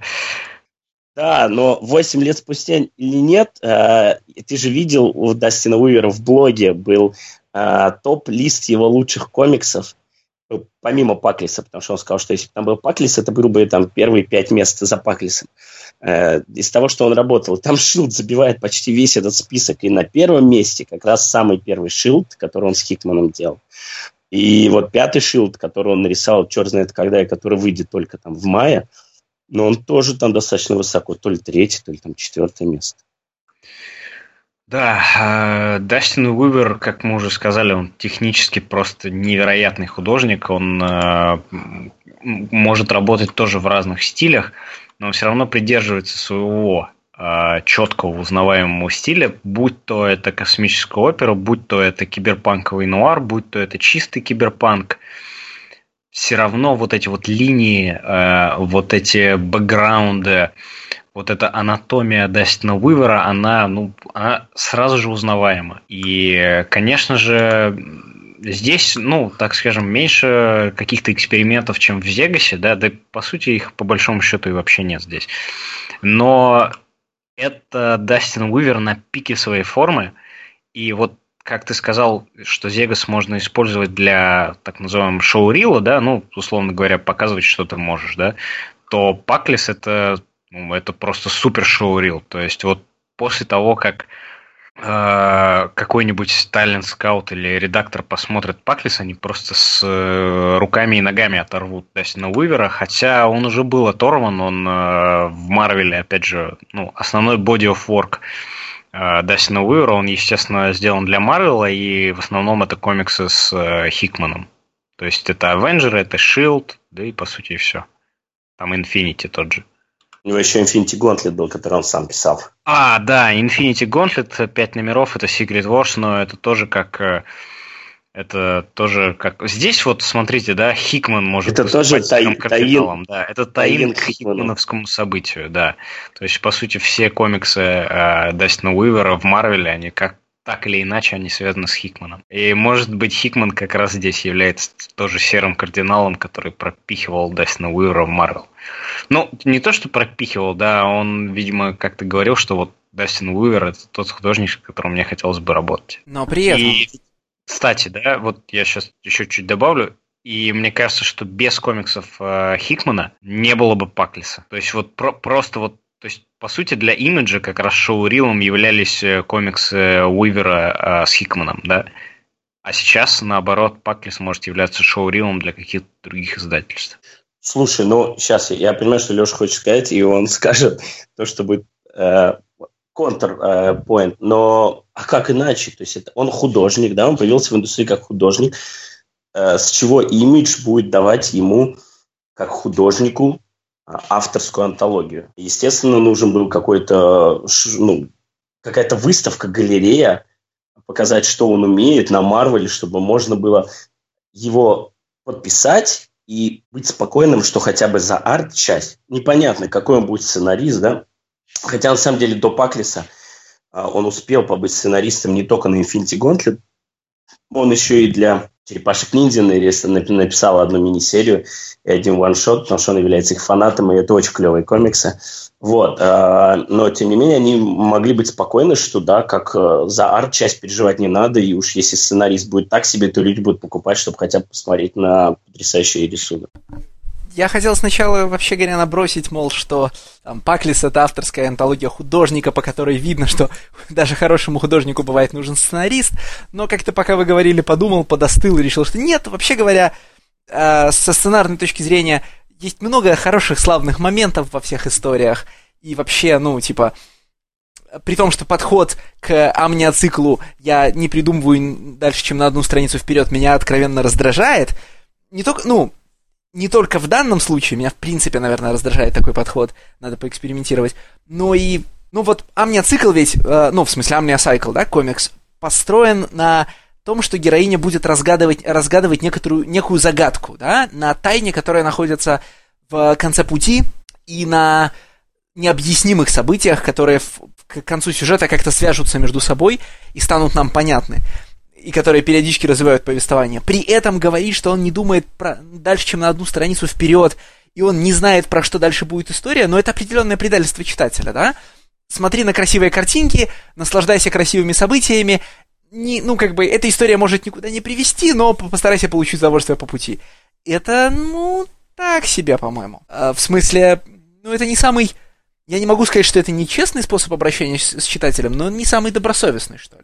И вот мне, как ни странно, наименее сюжетная, что ли, наиболее ощущенческая история из всей антологии, э, как она там, «Пустая раковина в океане», да? Да, «Пустая раковина в океане». Кажется, наи... ну вот, она мне понравилась более всего, потому что там есть простая история на одну страничку с довольно простым прозрачным поинтом, и вокруг нее Уивер наворачивает целую сложную киберпанковскую вселенную, которая, ну, правда, ну, видно, как бы, кому он наследует, в том числе не только среди э, там, американцев, но и среди японцев, да, потому что там просвечивается Тошикон, для меня, по крайней мере. Она работает, да, в ней есть краткий рас, такой э, рассказовый поинт, да, а в ней есть э, ну, в ней понятно, что происходит. В, а, значит, в ней есть множество деталей, которые обогащают мир и не нуждаются в том, чтобы их кто-то разворачивал или раскрывал. Они, ну, они в первую очередь работают на чистое впечатление. И поэтому получается хорошая законченная история. А магистральный сюжет всей антологии, да, а, значит, Амниосайкл, он как бы должен куда-то вести, но сам Уивер говорит, что он, может быть, никуда и не ведет, и, в общем, ну, тогда и нормально, ну, как бы ему нормально так. Рядом есть Не, еще... ну сейчас-то у него уже точно. Здесь он сказал, что на десятом номере он закончит его. То есть у него, уже у него есть план. Да, но он не думает чем дальше, чем на страницу вперед. Нет, это он с этого начинал, он об этом писал, но говорю, в районе третьего, четвертого номера он сказал, что у него как бы вот теперь в голове у него вырисовалась более-менее картина. До этого он реально написал эпизод, а, за следующий брался такой, так, что же будет дальше? И вот в районе третьего номера, когда он уже накидывал эти разные линии, а вот тут вот они нашли этот э, эмбрион э, под землей, а вот тут вот там, значит, это война в Silent Zone – а вот тут вот еще что-то, и вот тут у него как бы в голове начал этот пазл складываться, и он решил, что окей, эта история будет про это. Ну, это в какой-то степени экспериментирование над читателем, знаешь.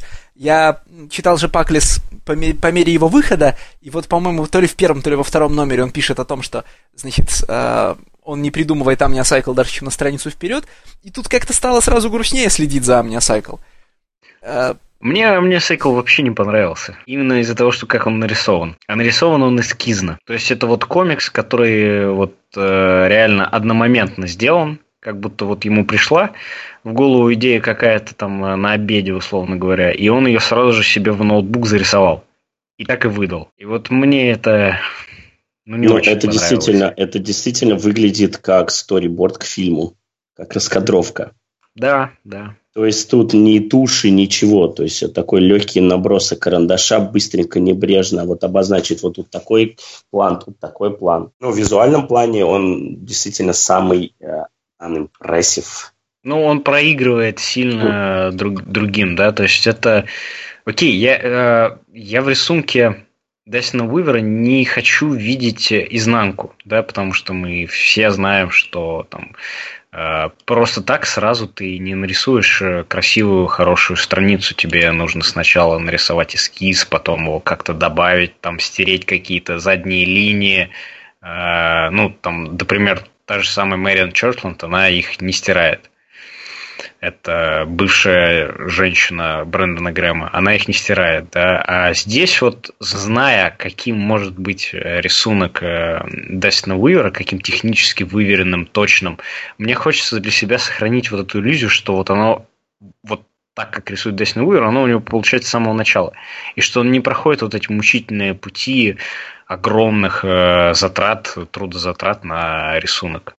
Слушай, ну Слушай, если ты вы понимаешь, почему он это делает? Извини, Леш. У него... Он сделал эту историю корневой для 10 выпусков. Уивер такой медленный художник. Он никогда в жизни бы да, не... Да, да, я, я понимаю, да, что... Я понимаю, что это сделано исключительно, чтобы встречать дедлайны, и поэтому это самая большая история здесь, и она больше всего места и занимает.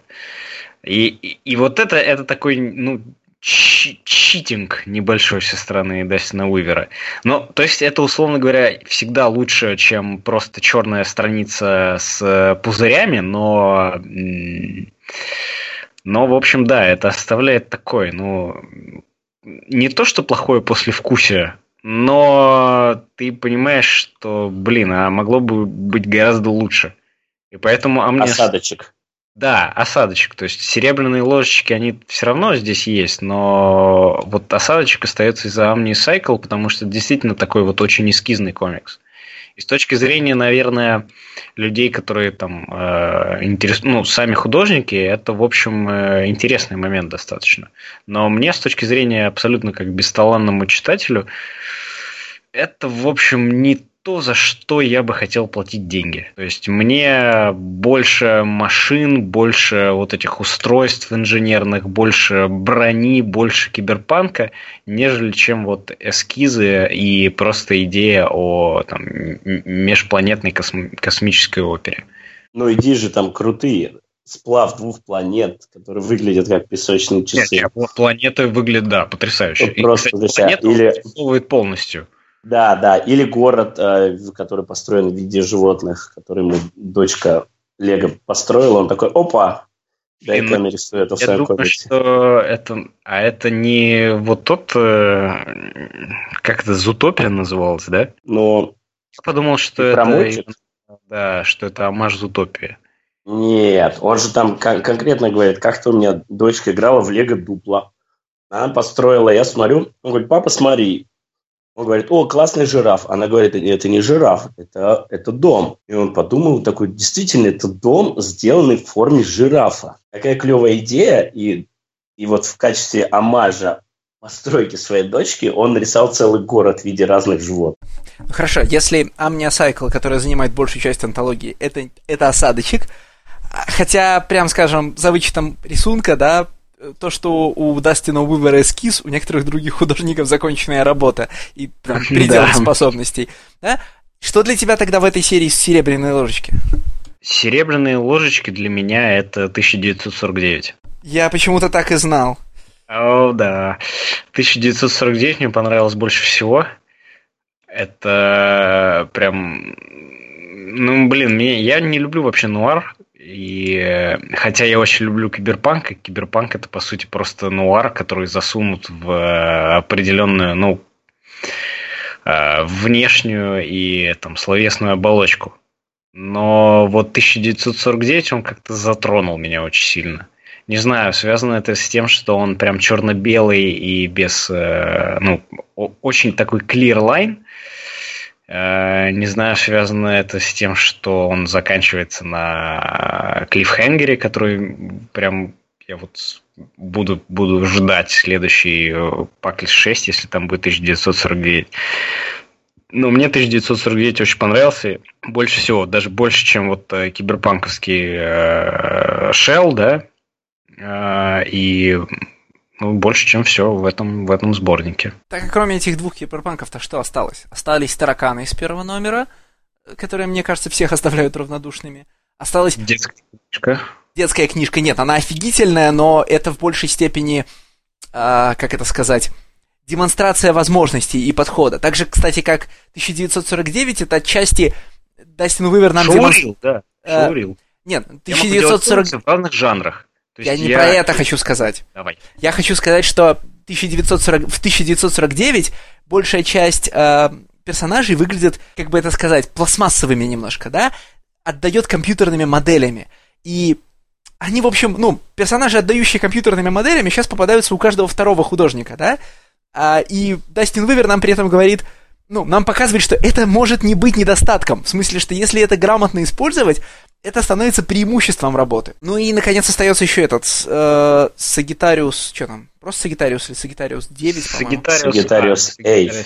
А, который да, ну... я вообще за ним не могу следить. Его он в первых номерах был по одному развороту, там были неплохие, там неплохие шуточки, но я как бы вообще не понимаю. Его надо, видимо, видеть так это же потом стрипы. в собранном виде. Ну, то есть, это же, ну, это мне, мне это напомнило стартрековские стрипы. А, в комиксе «Элефантмен» Ричарда Старкингса. У него в каждом выпуске, ну, раньше, когда он был полон энергии, у него был крутой бэкметр, и он, у него была целая колонка English Media Study, по-моему, так называлась. Э, к десяти номерам он э, писал про комиксы своего детства, э, как раз вот э, самое зарождение британской комикс-индустрии. И так даже стрипы по Стартреку, они были очень популярны. Притом сам сериал еще не успел дебютировать в Великобритании, а стрип уже начали выходить типа, там, за пару месяцев. Я, конечно, попа- ну, рядом не сравнивал, но когда увидел, у меня первое же вот э, впечатление, первое воспоминание, это именно как раз те самые картинки, которые там Старкингс демонстрировал, как они выглядели. Слушай, но британцы же называют стрипом 8 страниц, если я правильно помню. Вот, скажем, стандартный э, 2000 AD формат, 8 страниц, это 8 страниц.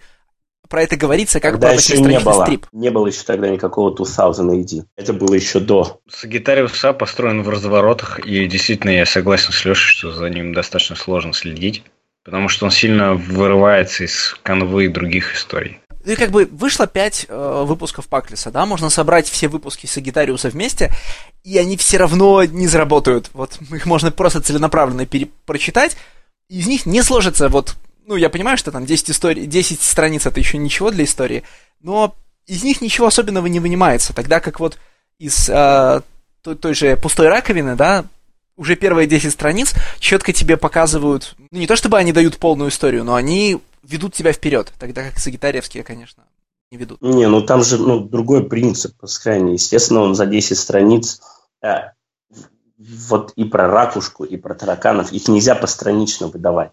А Сагитариус строится так, что ну, можно, он достаточно плотно набивает их панельками. А, и я не скажу, что каждая страница – это законченный сюжет, но у тебя нет такого, что... Ну, по крайней мере, я говорю за себя, у меня не было такого, что... Э, хотя, наверное, это не очень справедливо, потому что я читал не в ангоинге, я прочитал пять выпусков подряд. Э, и у меня не возникало ощущения, что я не помню, что произошло до этого, что, что вообще происходит и на чем мы остановились в прошлый раз. В этом плане у меня этой проблемы не было. Наверное, для тех, кто читает в ангоинге, это все очень мучительно, особенно когда он видит, что камни из Cycle огромные, привесли э, рекапы, вот, которые очень помогают читателю. А здесь...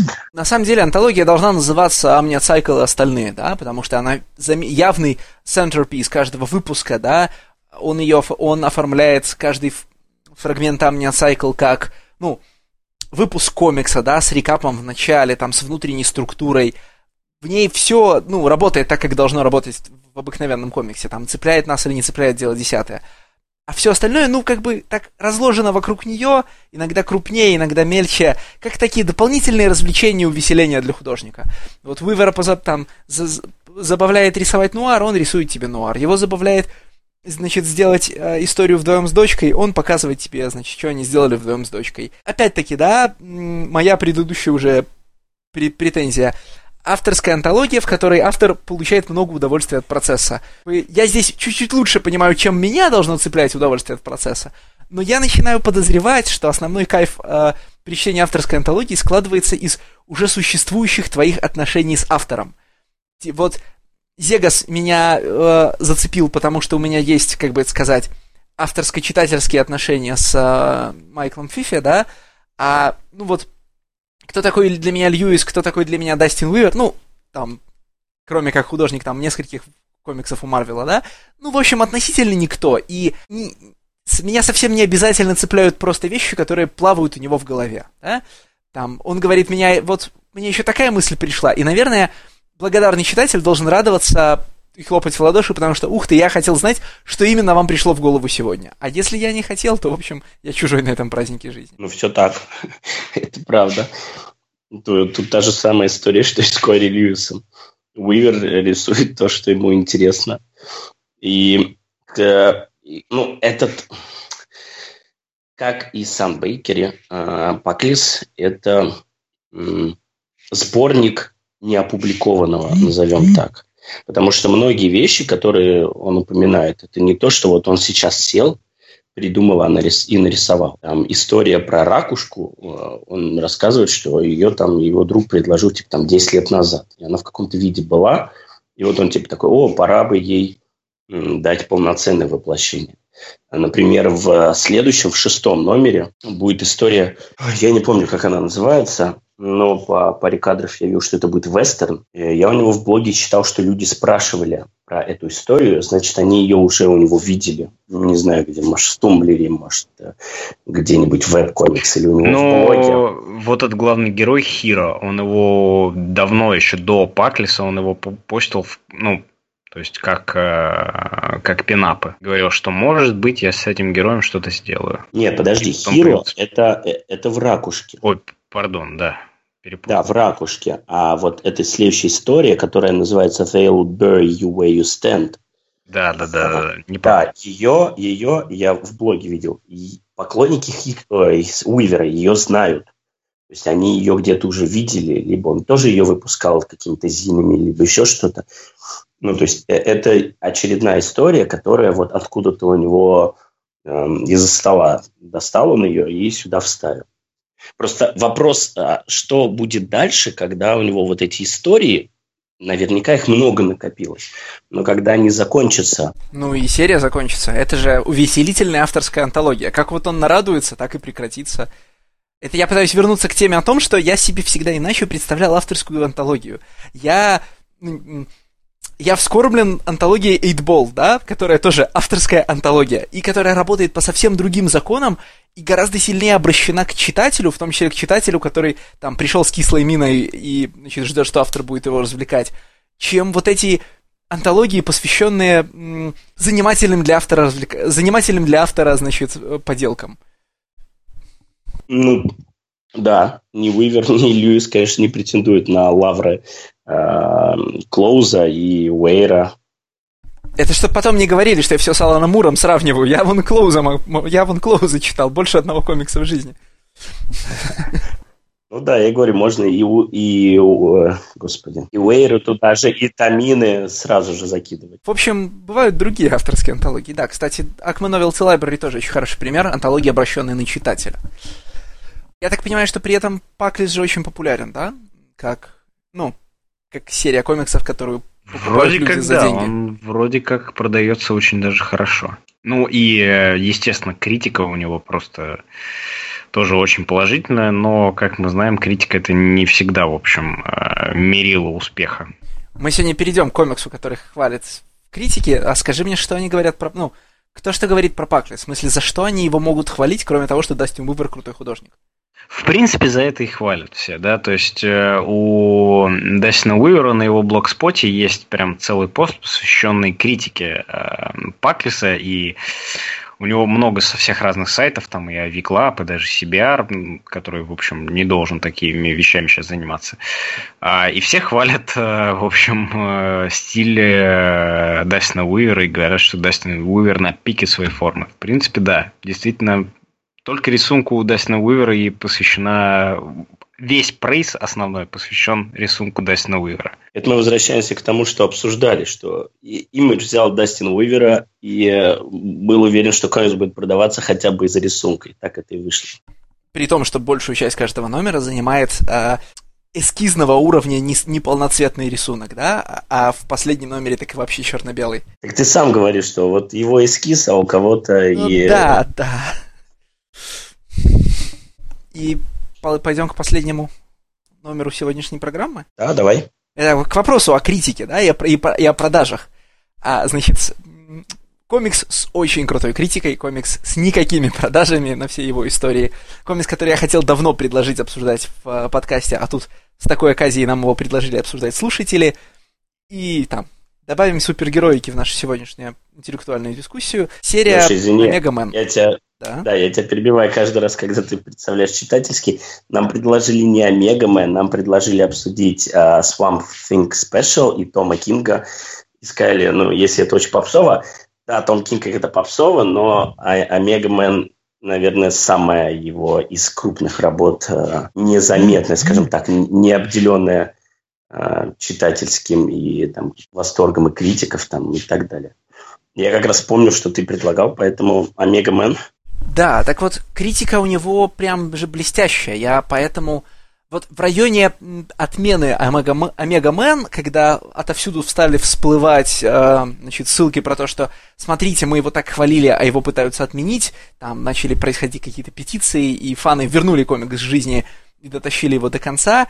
Вот я тогда обратил внимание на серию Omega Men, который про которую все писали, что это там шедевр прям, один из лучших супергеройских комиксов последних лет, там, типа, пере, значит, переступает, грани, переступает границы традиционной кейпоты, там, что угодно. И, внимание, конечно, его сравнивали с Хранителями. И вот нельзя открыть ни одну, блин, положительную статью про Omega Men, чтобы не увидеть сравнение с Хранителями.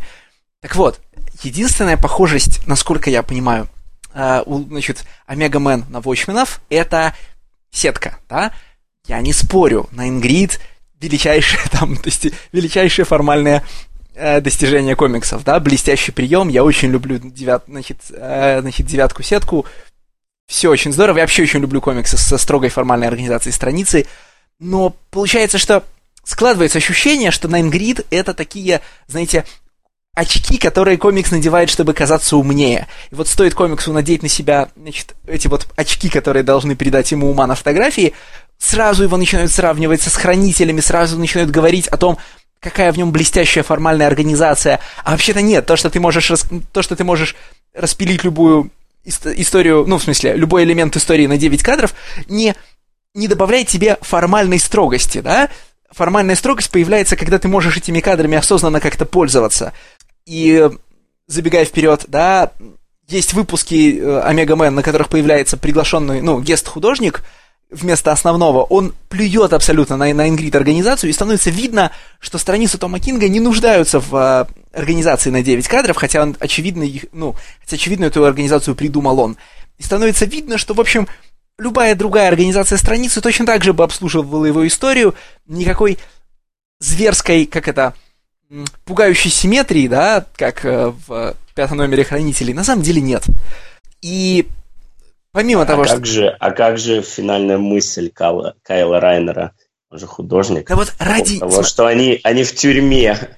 Ради нее-то, вот, по, в общем, Решет. да, ты в 12 номере на последней странице ты узнаешь, ради чего этот грид весь был нужен. То есть он не обслуживает ничего, кроме финальной мысли о том, значит, кто из нас сидит за решеткой, как это, это не, не вас здесь, не меня здесь с вами заперли, а вас здесь со мной заперли, да? Это, кстати, вот это же, это та самая же мысль, на самом деле. Блин, ребята, Omega Men Тома, Тома Кинга – это худший комикс, который я читал за последнее время. Вот, наконец-то понеслась. Я yeah. серьезно могу сказать, что вот э, последний худший комикс, который я читал в своей жизни, это Royal City. Uh, мне этот комикс дико не понравился, там по многим причинам, которые мы, по-моему, достаточно широко обсудили и сказали в подкасте.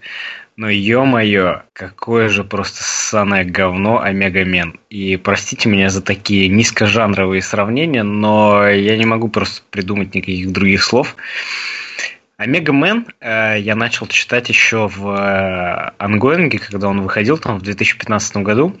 И э, для меня, как для огромной энциклопедии DC, э, было, в общем, интересно видеть Омега Мен в таком прочтении, э, в котором его сделал Том Кинг, но потом это оказал, я оказался сильно неправ. Вообще, Омега Мен последний раз они сильном, э, в сильном таком спотлайте появлялись в мини-серии Адам Стрэндж, который рисовал Паскаль Ферри, писал вообще не помню кто, да и не важно, потому что рисовал Паскаль Ферри, и Паскаль Ферри я очень люблю.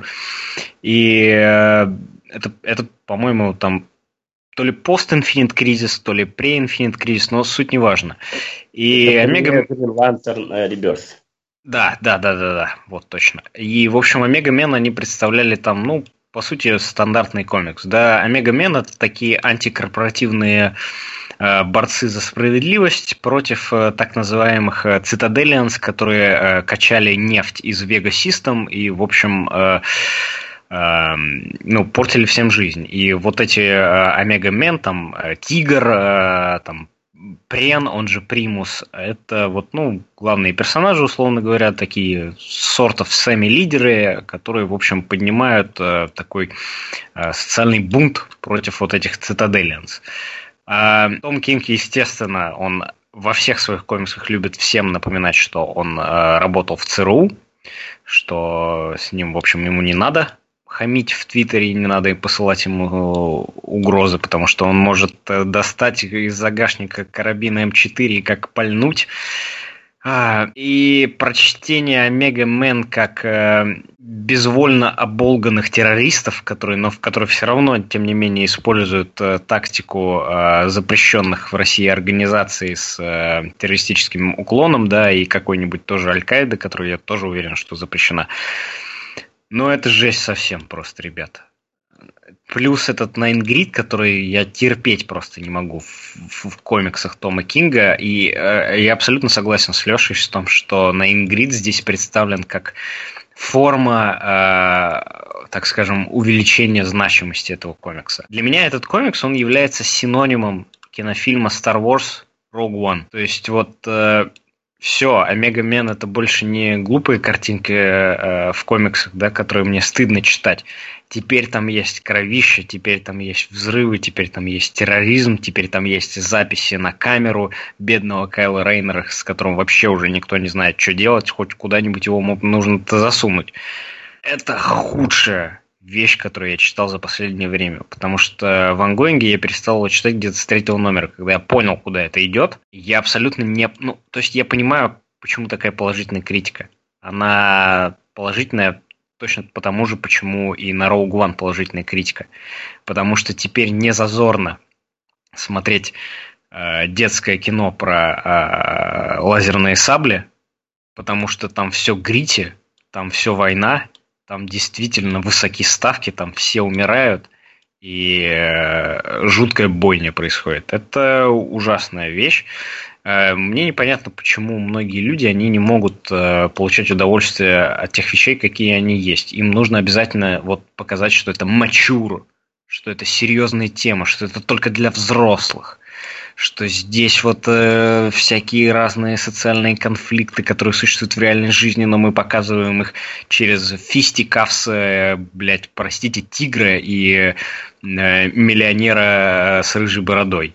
Ну, блин, ну, ребят, ну, как бы, ну, нет.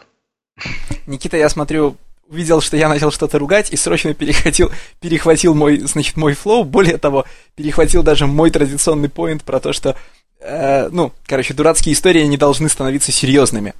Да, вот. да. И, и сейчас да, произойдет да. фантастическая вещь. Я только что начал говорить, я только я начал ругать Omega Men, как мне придется защищать их от Никиты. Потому что it's not all bad, man.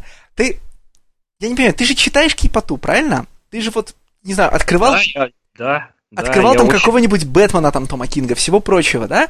Я а... очень люблю Бэтмена Тома Кинга. Вот реально, это единственный я... комикс Тома Кинга, который я люблю. Так я вот. терпеть не могу Вижен, я терпеть не могу Омега Мен, я больше всего не люблю Шерифов Babylon, и как раз его Стас и предлагал, и слава богу, что пронесло. Так вот, а, не, неуж, неужели, это, неужели это правда худший кейп-комикс, который ты читал за последнее время? А, при условии, что Господи, он не делает ничего, там, в смысле плохого, он не делает ничего, чего не делает 90% всех DC-шных комиксов. Да, а, нет, и Леш, какой-то процент это, это же связка, но это же связка на, с претензией, понимаешь? Это да, это именно вот связка того, что, ну, опять же, да, для меня этот комикс это синоним Rogue One. Нет, просто, все, теперь просто мы серьезные, смотрите. теперь мы выросли из детских штанишек, и давайте все у нас вот, вот так. И, ну, ну зачем? Нет, просто Man смотрите. Всегда комфортно всегда чувствовали в там квази-социальные, потому что их сделал Марк Вульфман. Марк Вульфман, э, ну вы поняли, про кого я говорю, да? Это про того чувака, который в Тин Титана засунул свой self-insert и, э, в общем... Это не главное достижение Марва Вульфмана в течение жизни. Это, на мой взгляд, это самое главное достижение Марва Вульфмана. Честно. Я как-нибудь хочу про это поговорить отдельно или там написать что-то, потому что для меня это просто ну, что-то невероятное, простите меня за это слово.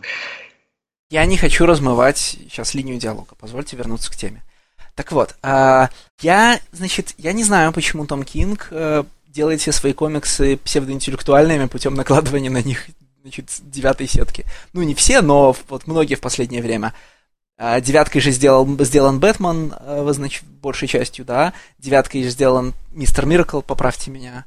Так? Да, и шериф и все. Шериф тоже, все... шериф тоже сделан девяткой, господи. Шериф, ну, он, он не весь девяткой, но я Мегамен тоже не вся. Там есть и тройной грид, и четверной, и четыре вертикали, но основной там, конечно, найн грид.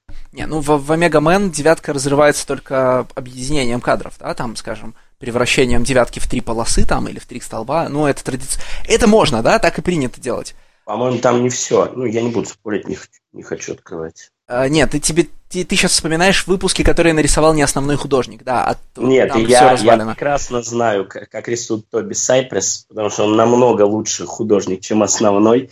Я был очень рад, что он появился хотя бы на один выпуск, потому что основной художник, ладно, вы вот про Кинга говорите, но основной художник просто чудовищный. И вот этот Баенга, кажется, его так зовут. Ну, он лучше художников, которые рисуют 100% комиксов DC. Серьезно. Но он же вот, тоже, а он же тоже очень претенциозный, в смысле, он же приносит к этому Найнгриду еще такой псевдо, как это, псевдо-пейнтед стиль, да, якобы нарисованный красками, якобы... Как типа покраска Дина Уайта. А, да, есть такое. Это же как бы тоже должно добавлять комиксу, как это, такой, знаете, стильность, не стильности, а весомости, да, взрослость, престижности, престижность. вот, конечно. Но я хотел сказать насчет того, что it's not all bad. Вулфмана ты правильно вспомнил, и вообще вот сравнивать Омегу Мэн стоило бы не с Хранителями, а с значительной частью кейп-комиксов бронзового века, из которых Хранители потом в, отчасти выросли, да, с тем, что происходило в конце 70-х у тех же DC. А это, значит, это история, которая трансформирует традиционные супергеройские тропы для того, чтобы, для того, чтобы значит, э, рассказать нам про какую-то сравнительно несложную, ну, потому что кипота всегда сравнительно несложная, политическую штуку, да, это как молодой Моррисон с его экологическим активизмом, это как там молодой Энглхарт с его, ну, как, с его поп-психологией. На, вот на фоне таких авторов Омега-мен смотрится вполне внятно. Ну, значит, взяли э, экшн-фигурки и с помощью экшн-фигурок рассказали нам метафору про войну на Ближнем Востоке. Э, ну, как это, no harm, no foul. В плане, э, в плане месседжа эта история работает, ну, для меня лучше, чем целый ряд, я не знаю, да ладно, целый ряд. Короче, открываешь произвольный DC или марвеловский ongoing, и там тоже какие-то, значит, какие-то персонажи бьют каких-то других персонажей, только у всего этого, в общем-то, нет никакого подтекста, да? Ну, в общем, это все ни зачем не нужно. А Мегамен, там какие-то персонажи бьют других персонажей, и происходят, э, ну, а, значит, смешные, в плохом смысле смешные, да, и олиповатые вещи типа ритуального, разбива... ритуального выбивания металлической загогулины из скалы, а, которая должна, значит, каковая металлическая загогулина должна снять планетарную защиту. И у этого всего хотя бы есть какая-то небольшая политическая штучка, да? Ну, как вот, как старые комиксы про зеленого фонаря спасались, ну, значит, спасались тем, что у них был некий, ну, какой-то месседж, знаешь, про то, что там Ксенофобия это плохо. You don't, руки... care, you don't care about uh, black, black skins, skins but you care about purple skins.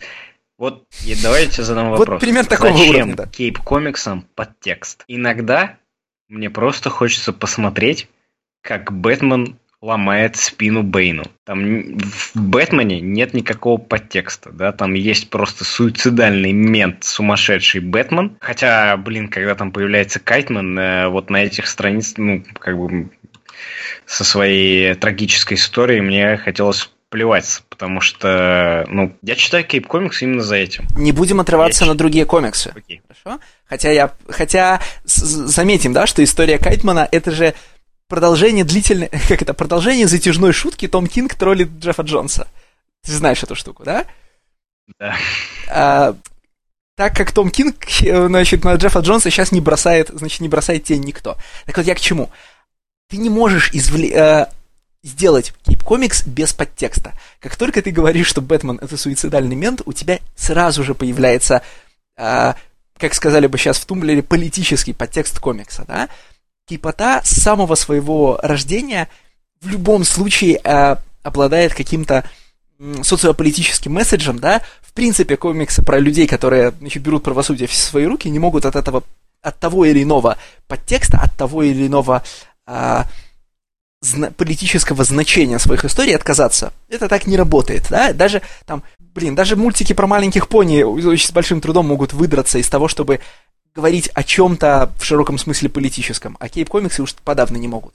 И комикс, который хотя бы берет свой подтекст под контроль, осознает, что он с ним что-то делает, ну, это уже плюс. Хотя, конечно...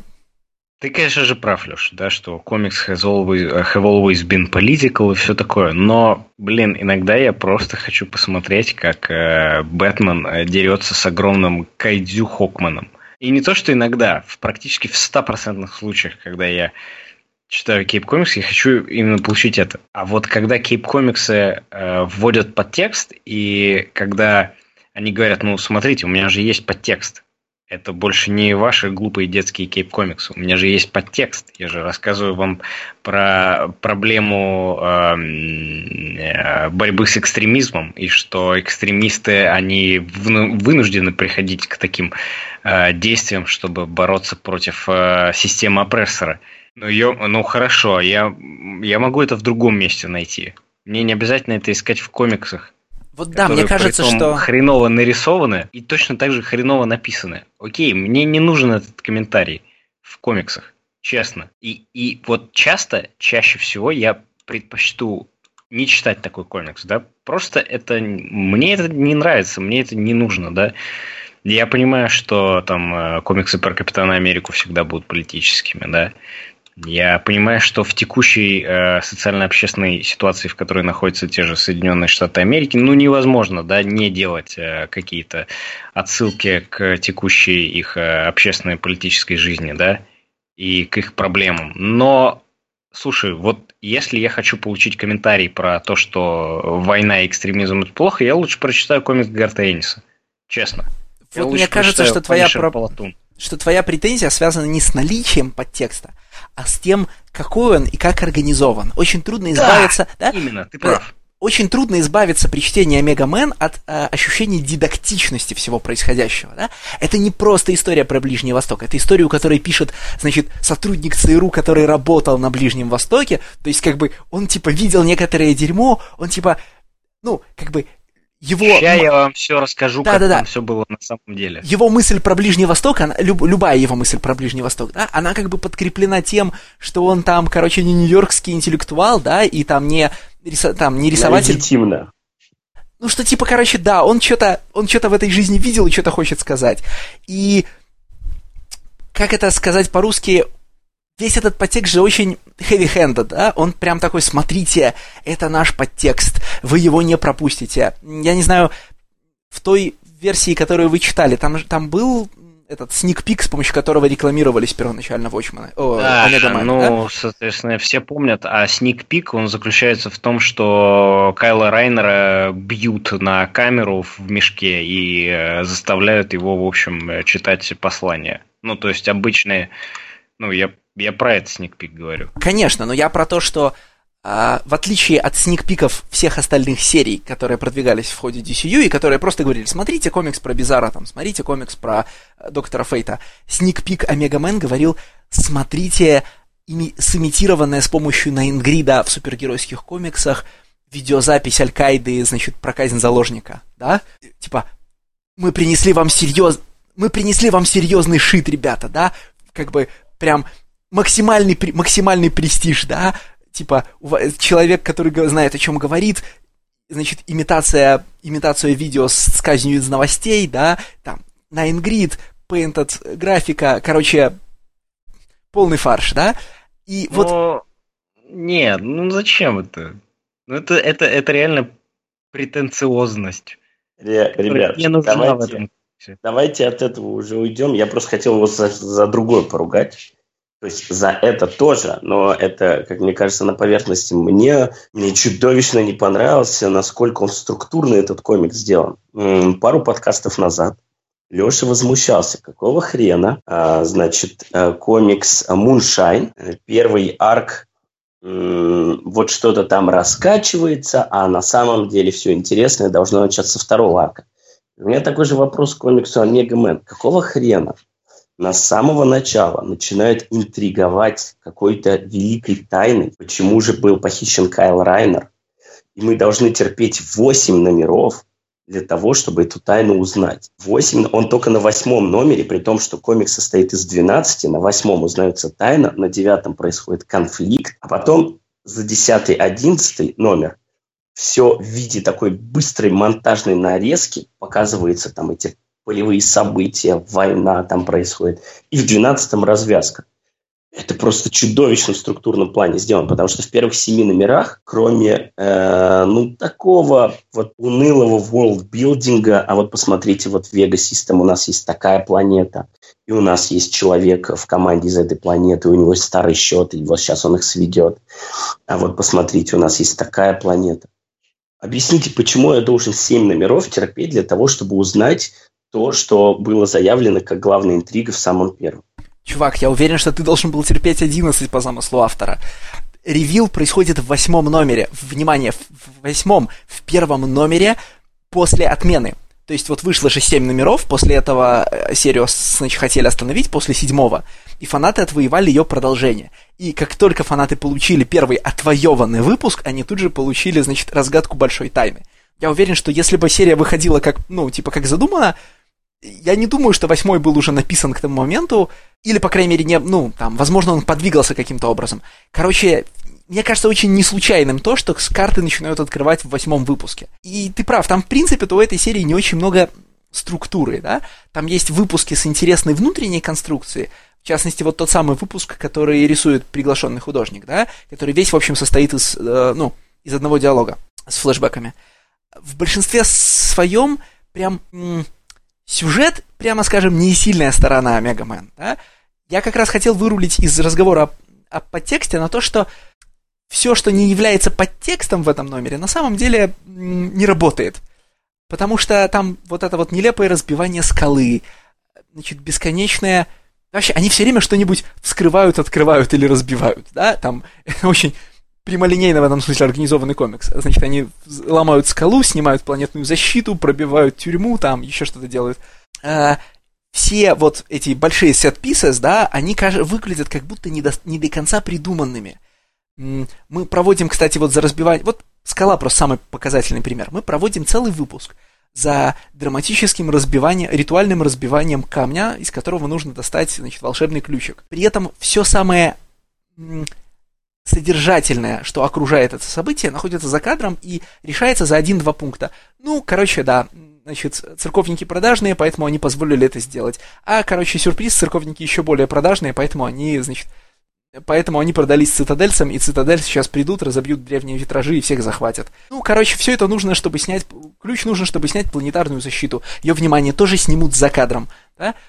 А в кадре мы при этом будем драматически несколько страниц показывать, как э, значит, каменный персонаж дробит камен... Значит, серый каменный персонаж дробит серый, кам... серый кусок камня, чтобы выбить из него серый волшебный ключ. А что-то здесь не Слушай, так, по-моему. Ну, да, это много объясняет. Я просто думаю, что да, Том Кинг, э, который влюблен в формат макси-серий, но, возможно, это ложное ощущение. На самом деле он не влюблен, а просто вынужден работать в таком формате. Я просто думаю, что комикс изначально так э, был запланирован. По крайней мере, в интервью он везде открещивался, но, в принципе, понятно, что это от лукавого. Но тогда действительно много становится ясно, потому что иначе объяснить э, вот эту вот стремительную военную хронику в то время как первые девять номеров, э, там, я не знаю, события происходили в течение двух дней, а военная хроника событий происходит в течение нескольких лет, э, ну так, сложно. А так, в принципе, ясно, надо быстренько до 12 номера все быстренько упаковать и закрыть. Не, возможно, что он и планировал изначально 12, серию с 12 номеров, просто не факт, что все события, происходящие с 8 по 12, должны были быть в серии. Возможно, никакой войны, ну, в комиксе быть не должно было, а просто, знаешь, пришли боссы, сказали, чувак, у тебя в первой половине серии одни раз... значит, происходят одни разговоры, мы ее закрываем, а если мы ее не закрываем, то давай ты как-то добавишь, значит, продажи-то очень слабые, давай ты как-то в кейпоту добавишь драки, потому что, ну, у нас тут, ну, короче, кейп комиксы должна быть драка, и он немедленно добавил там целый номер, в котором происходит только бессмысленная драка, которая вообще ничего не пока... Ну, самый важный контент на страницах с бесконечной войной — это счетчик дней — больше реально ничего там не происходит. Я, кстати, еще хотел сказать, что вот изобретательность драк, она же чудовищно хромает в этом комиксе. Есть некоторые сцены, которые сделаны так, как ну, в 2018 ну, 2016 году не делаются. Например, есть э, момент, когда нам представляют вот эту принцессу, есть э, главного женского персонажа, и прилетает за ней тигр, чтобы ее похитить. Ну, между ними происходит поединок. Ну, я, конечно, многое вставлю в пику художнику, который совершенно не умеет рисовать экшен. Но там просто есть панель, которая врезалась мне в глаза, когда в, э, в пылу, вот прям во время сражения, когда ты еле переводишь дыхание, они бросаются друг на друга, и тут у этой принцессы бабл на четыре предложения – на сцене, где они уже прыгнули и хотят друг друга стукнуть. Я просто поражаюсь. Вот мне кажется, что после того, как а, вышел Long Death, такие сцены должны были просто умереть. Ну, ну нельзя больше так рисовать экшен, прописывая в уста героев по, по четыре предложения. Когда ты сражаешься, единственное, что ты можешь делать, это следить, чтобы у тебя не сбивалось дыхание, а не читать бравадные речи. Как, какой бы традиции кейп-комиксов это не было. И я думал, что Том Кинг, как такой современный автор, который настолько заморачивается по таким вещам, он должен быть в курсе таких вещей, и когда я это увидел, меня это, конечно, очень сильно расстроило. Потому что это просто ужасно. При том, что этому моменту уже предшествует единственная приличная драка во всем комиксе. Вот, э, значит, поединок принцессы и тигра при этом, с точки зрения изображения драки, там, на голову выше, чем все остальные драки, которые нарисованы в этом комиксе. Уж как... Правда, он... Ну, короче, там есть такая страница, да? 9 кадров с фехтованием и уклонениями. И фехтование и уклонение на этой странице выглядят хорошо, но куда заметнее, чем содержимое кадров, значит, вопль художника тебе в лицо, я, короче, из, типа, я посмотрел видюшек к этой странице, я прям рису, рисую осмысленное фехтование, потому что я ресерчил, как это делать. И ты понимаешь, что, в общем, страница нужна не для того, чтобы показать тебе там выразительную, фехтов... выразительную фехтовальную схватку. Она нужна показать тебе, что значит, у художника художник сделал свой ресерч, и он, значит, не позволит ни одному часу ресерча пропасть даром, и все это вывалит обязательно на тебя. Я сейчас проверил, в этой сцене прыгает э, тигр, но у него даже пять предложений. Это просто слишком травматичный опыт на этом моменте я понял, что этот комикс, э, ну, мягко говоря, не мое. Кстати, Тигр меня раздражает весь комикс. Вот насколько Том Кинг подшучивает над Джеффом Джонсом, типа, а, значит, что Джефф Джонс пишет, значит, э, делает эксперименты, которые никому до него в голову не пришли, вернее, никто до этого их не реализовывал. С подтекстом Джефф Джонс делает штуки, которые, про, про которые все подумали до него, но все решили, что это плохая идея, только Джефф Джонс не заметил, что это плохая идея. Вот том Кинг делает вещь, которую в старых Омегаменах не делали, потому что это всем казалось плохой идеей. Том Кинг начинает подробно расписывать э, значит, мир тигра как мир котиков, да, значит, про там разве что игра не с клубочком нет, да, но там есть там есть реплики про молоко в блюдце, там есть, короче, реплики про домашних животных, там есть... Чего там только нет.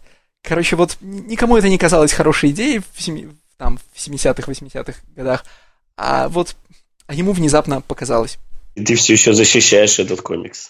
Нет, я его защищаю как относительно рядовую нормальную кейпоту, но в смысле она гораздо более удовлетворительна, как, как, ну, как просто выпуск кейп-комикса, чем, ну, блин, три четверти всего, что я читаю у DC и Марвела.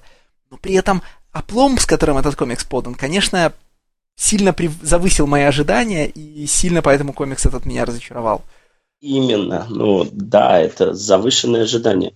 Ты представляешь, это, ну я Кинга вообще не читал, то есть это первый комикс, который я прочел у Кинга, потому что я решил, что ну я как классический э, хронологи задрот буду идти и смотреть, отслеживать авторский рост. Э, и ну, мне неинтересны были его ангоинги, там, Грейсон и прочее. Мне было интересно вот эти законченные работы. И это был первый комикс а, после того, как все накрутили виженами, а, шерифами, Бэтменами, мистером Мираклами. А, это было, это было, это, это было очень, это было падение с очень большой высоты, скажем так.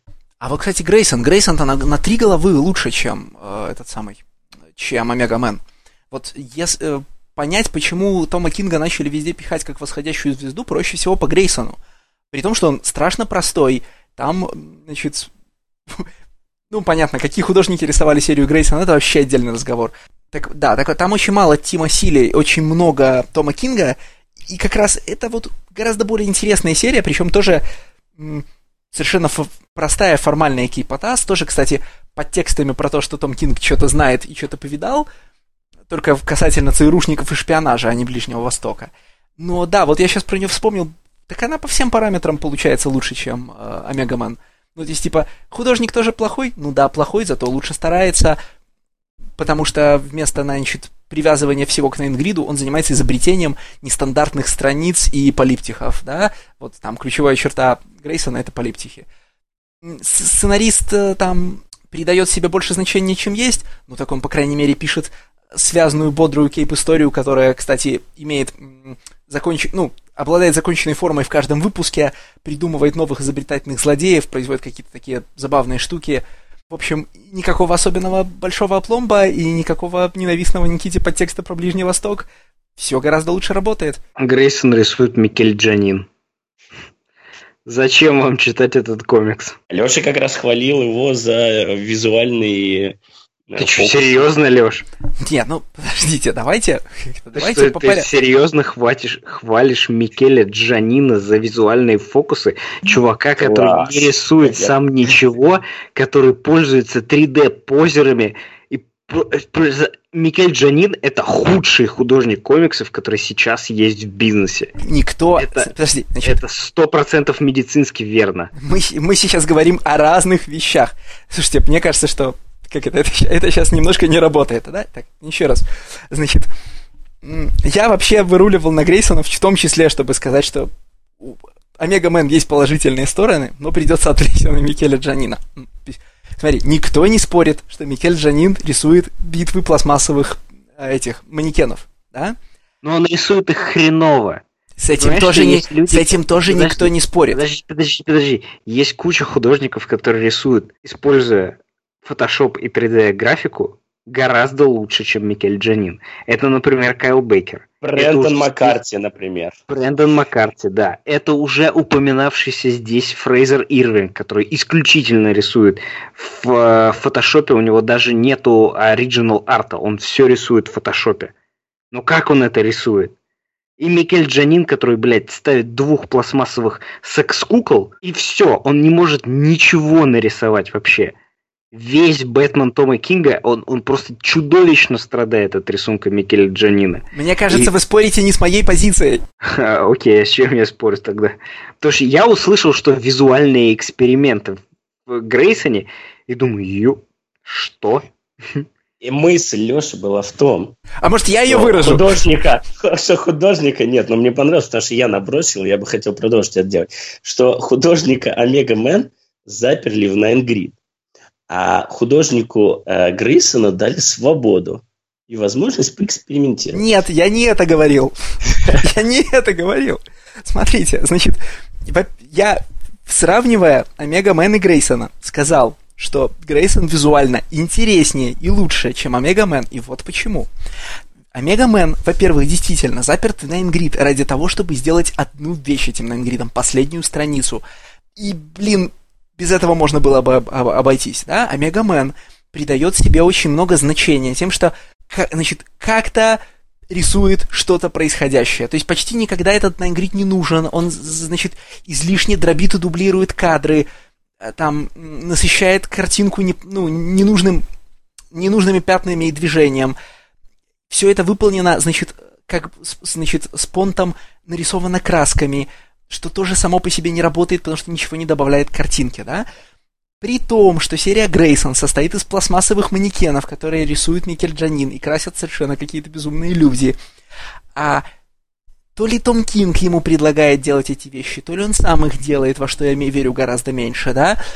А, значит, Микель Джанин в Грейсоне рисует странные эксперименты, не странные, рисует э, нестандартные страницы для того, чтобы разнообразить твое движение через э, стандартный кейп комикс, да? Он рисует там фигуры, прыгающие по плану местности.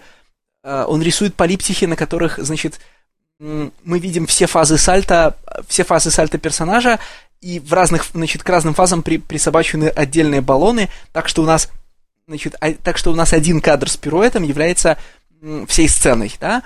Он рисует какие-то геометрические, нам какие-то геометрические отражения, э, стариборды для фильма, какие-то еще штуки, которые, вероятно, придумали для него сценаристы.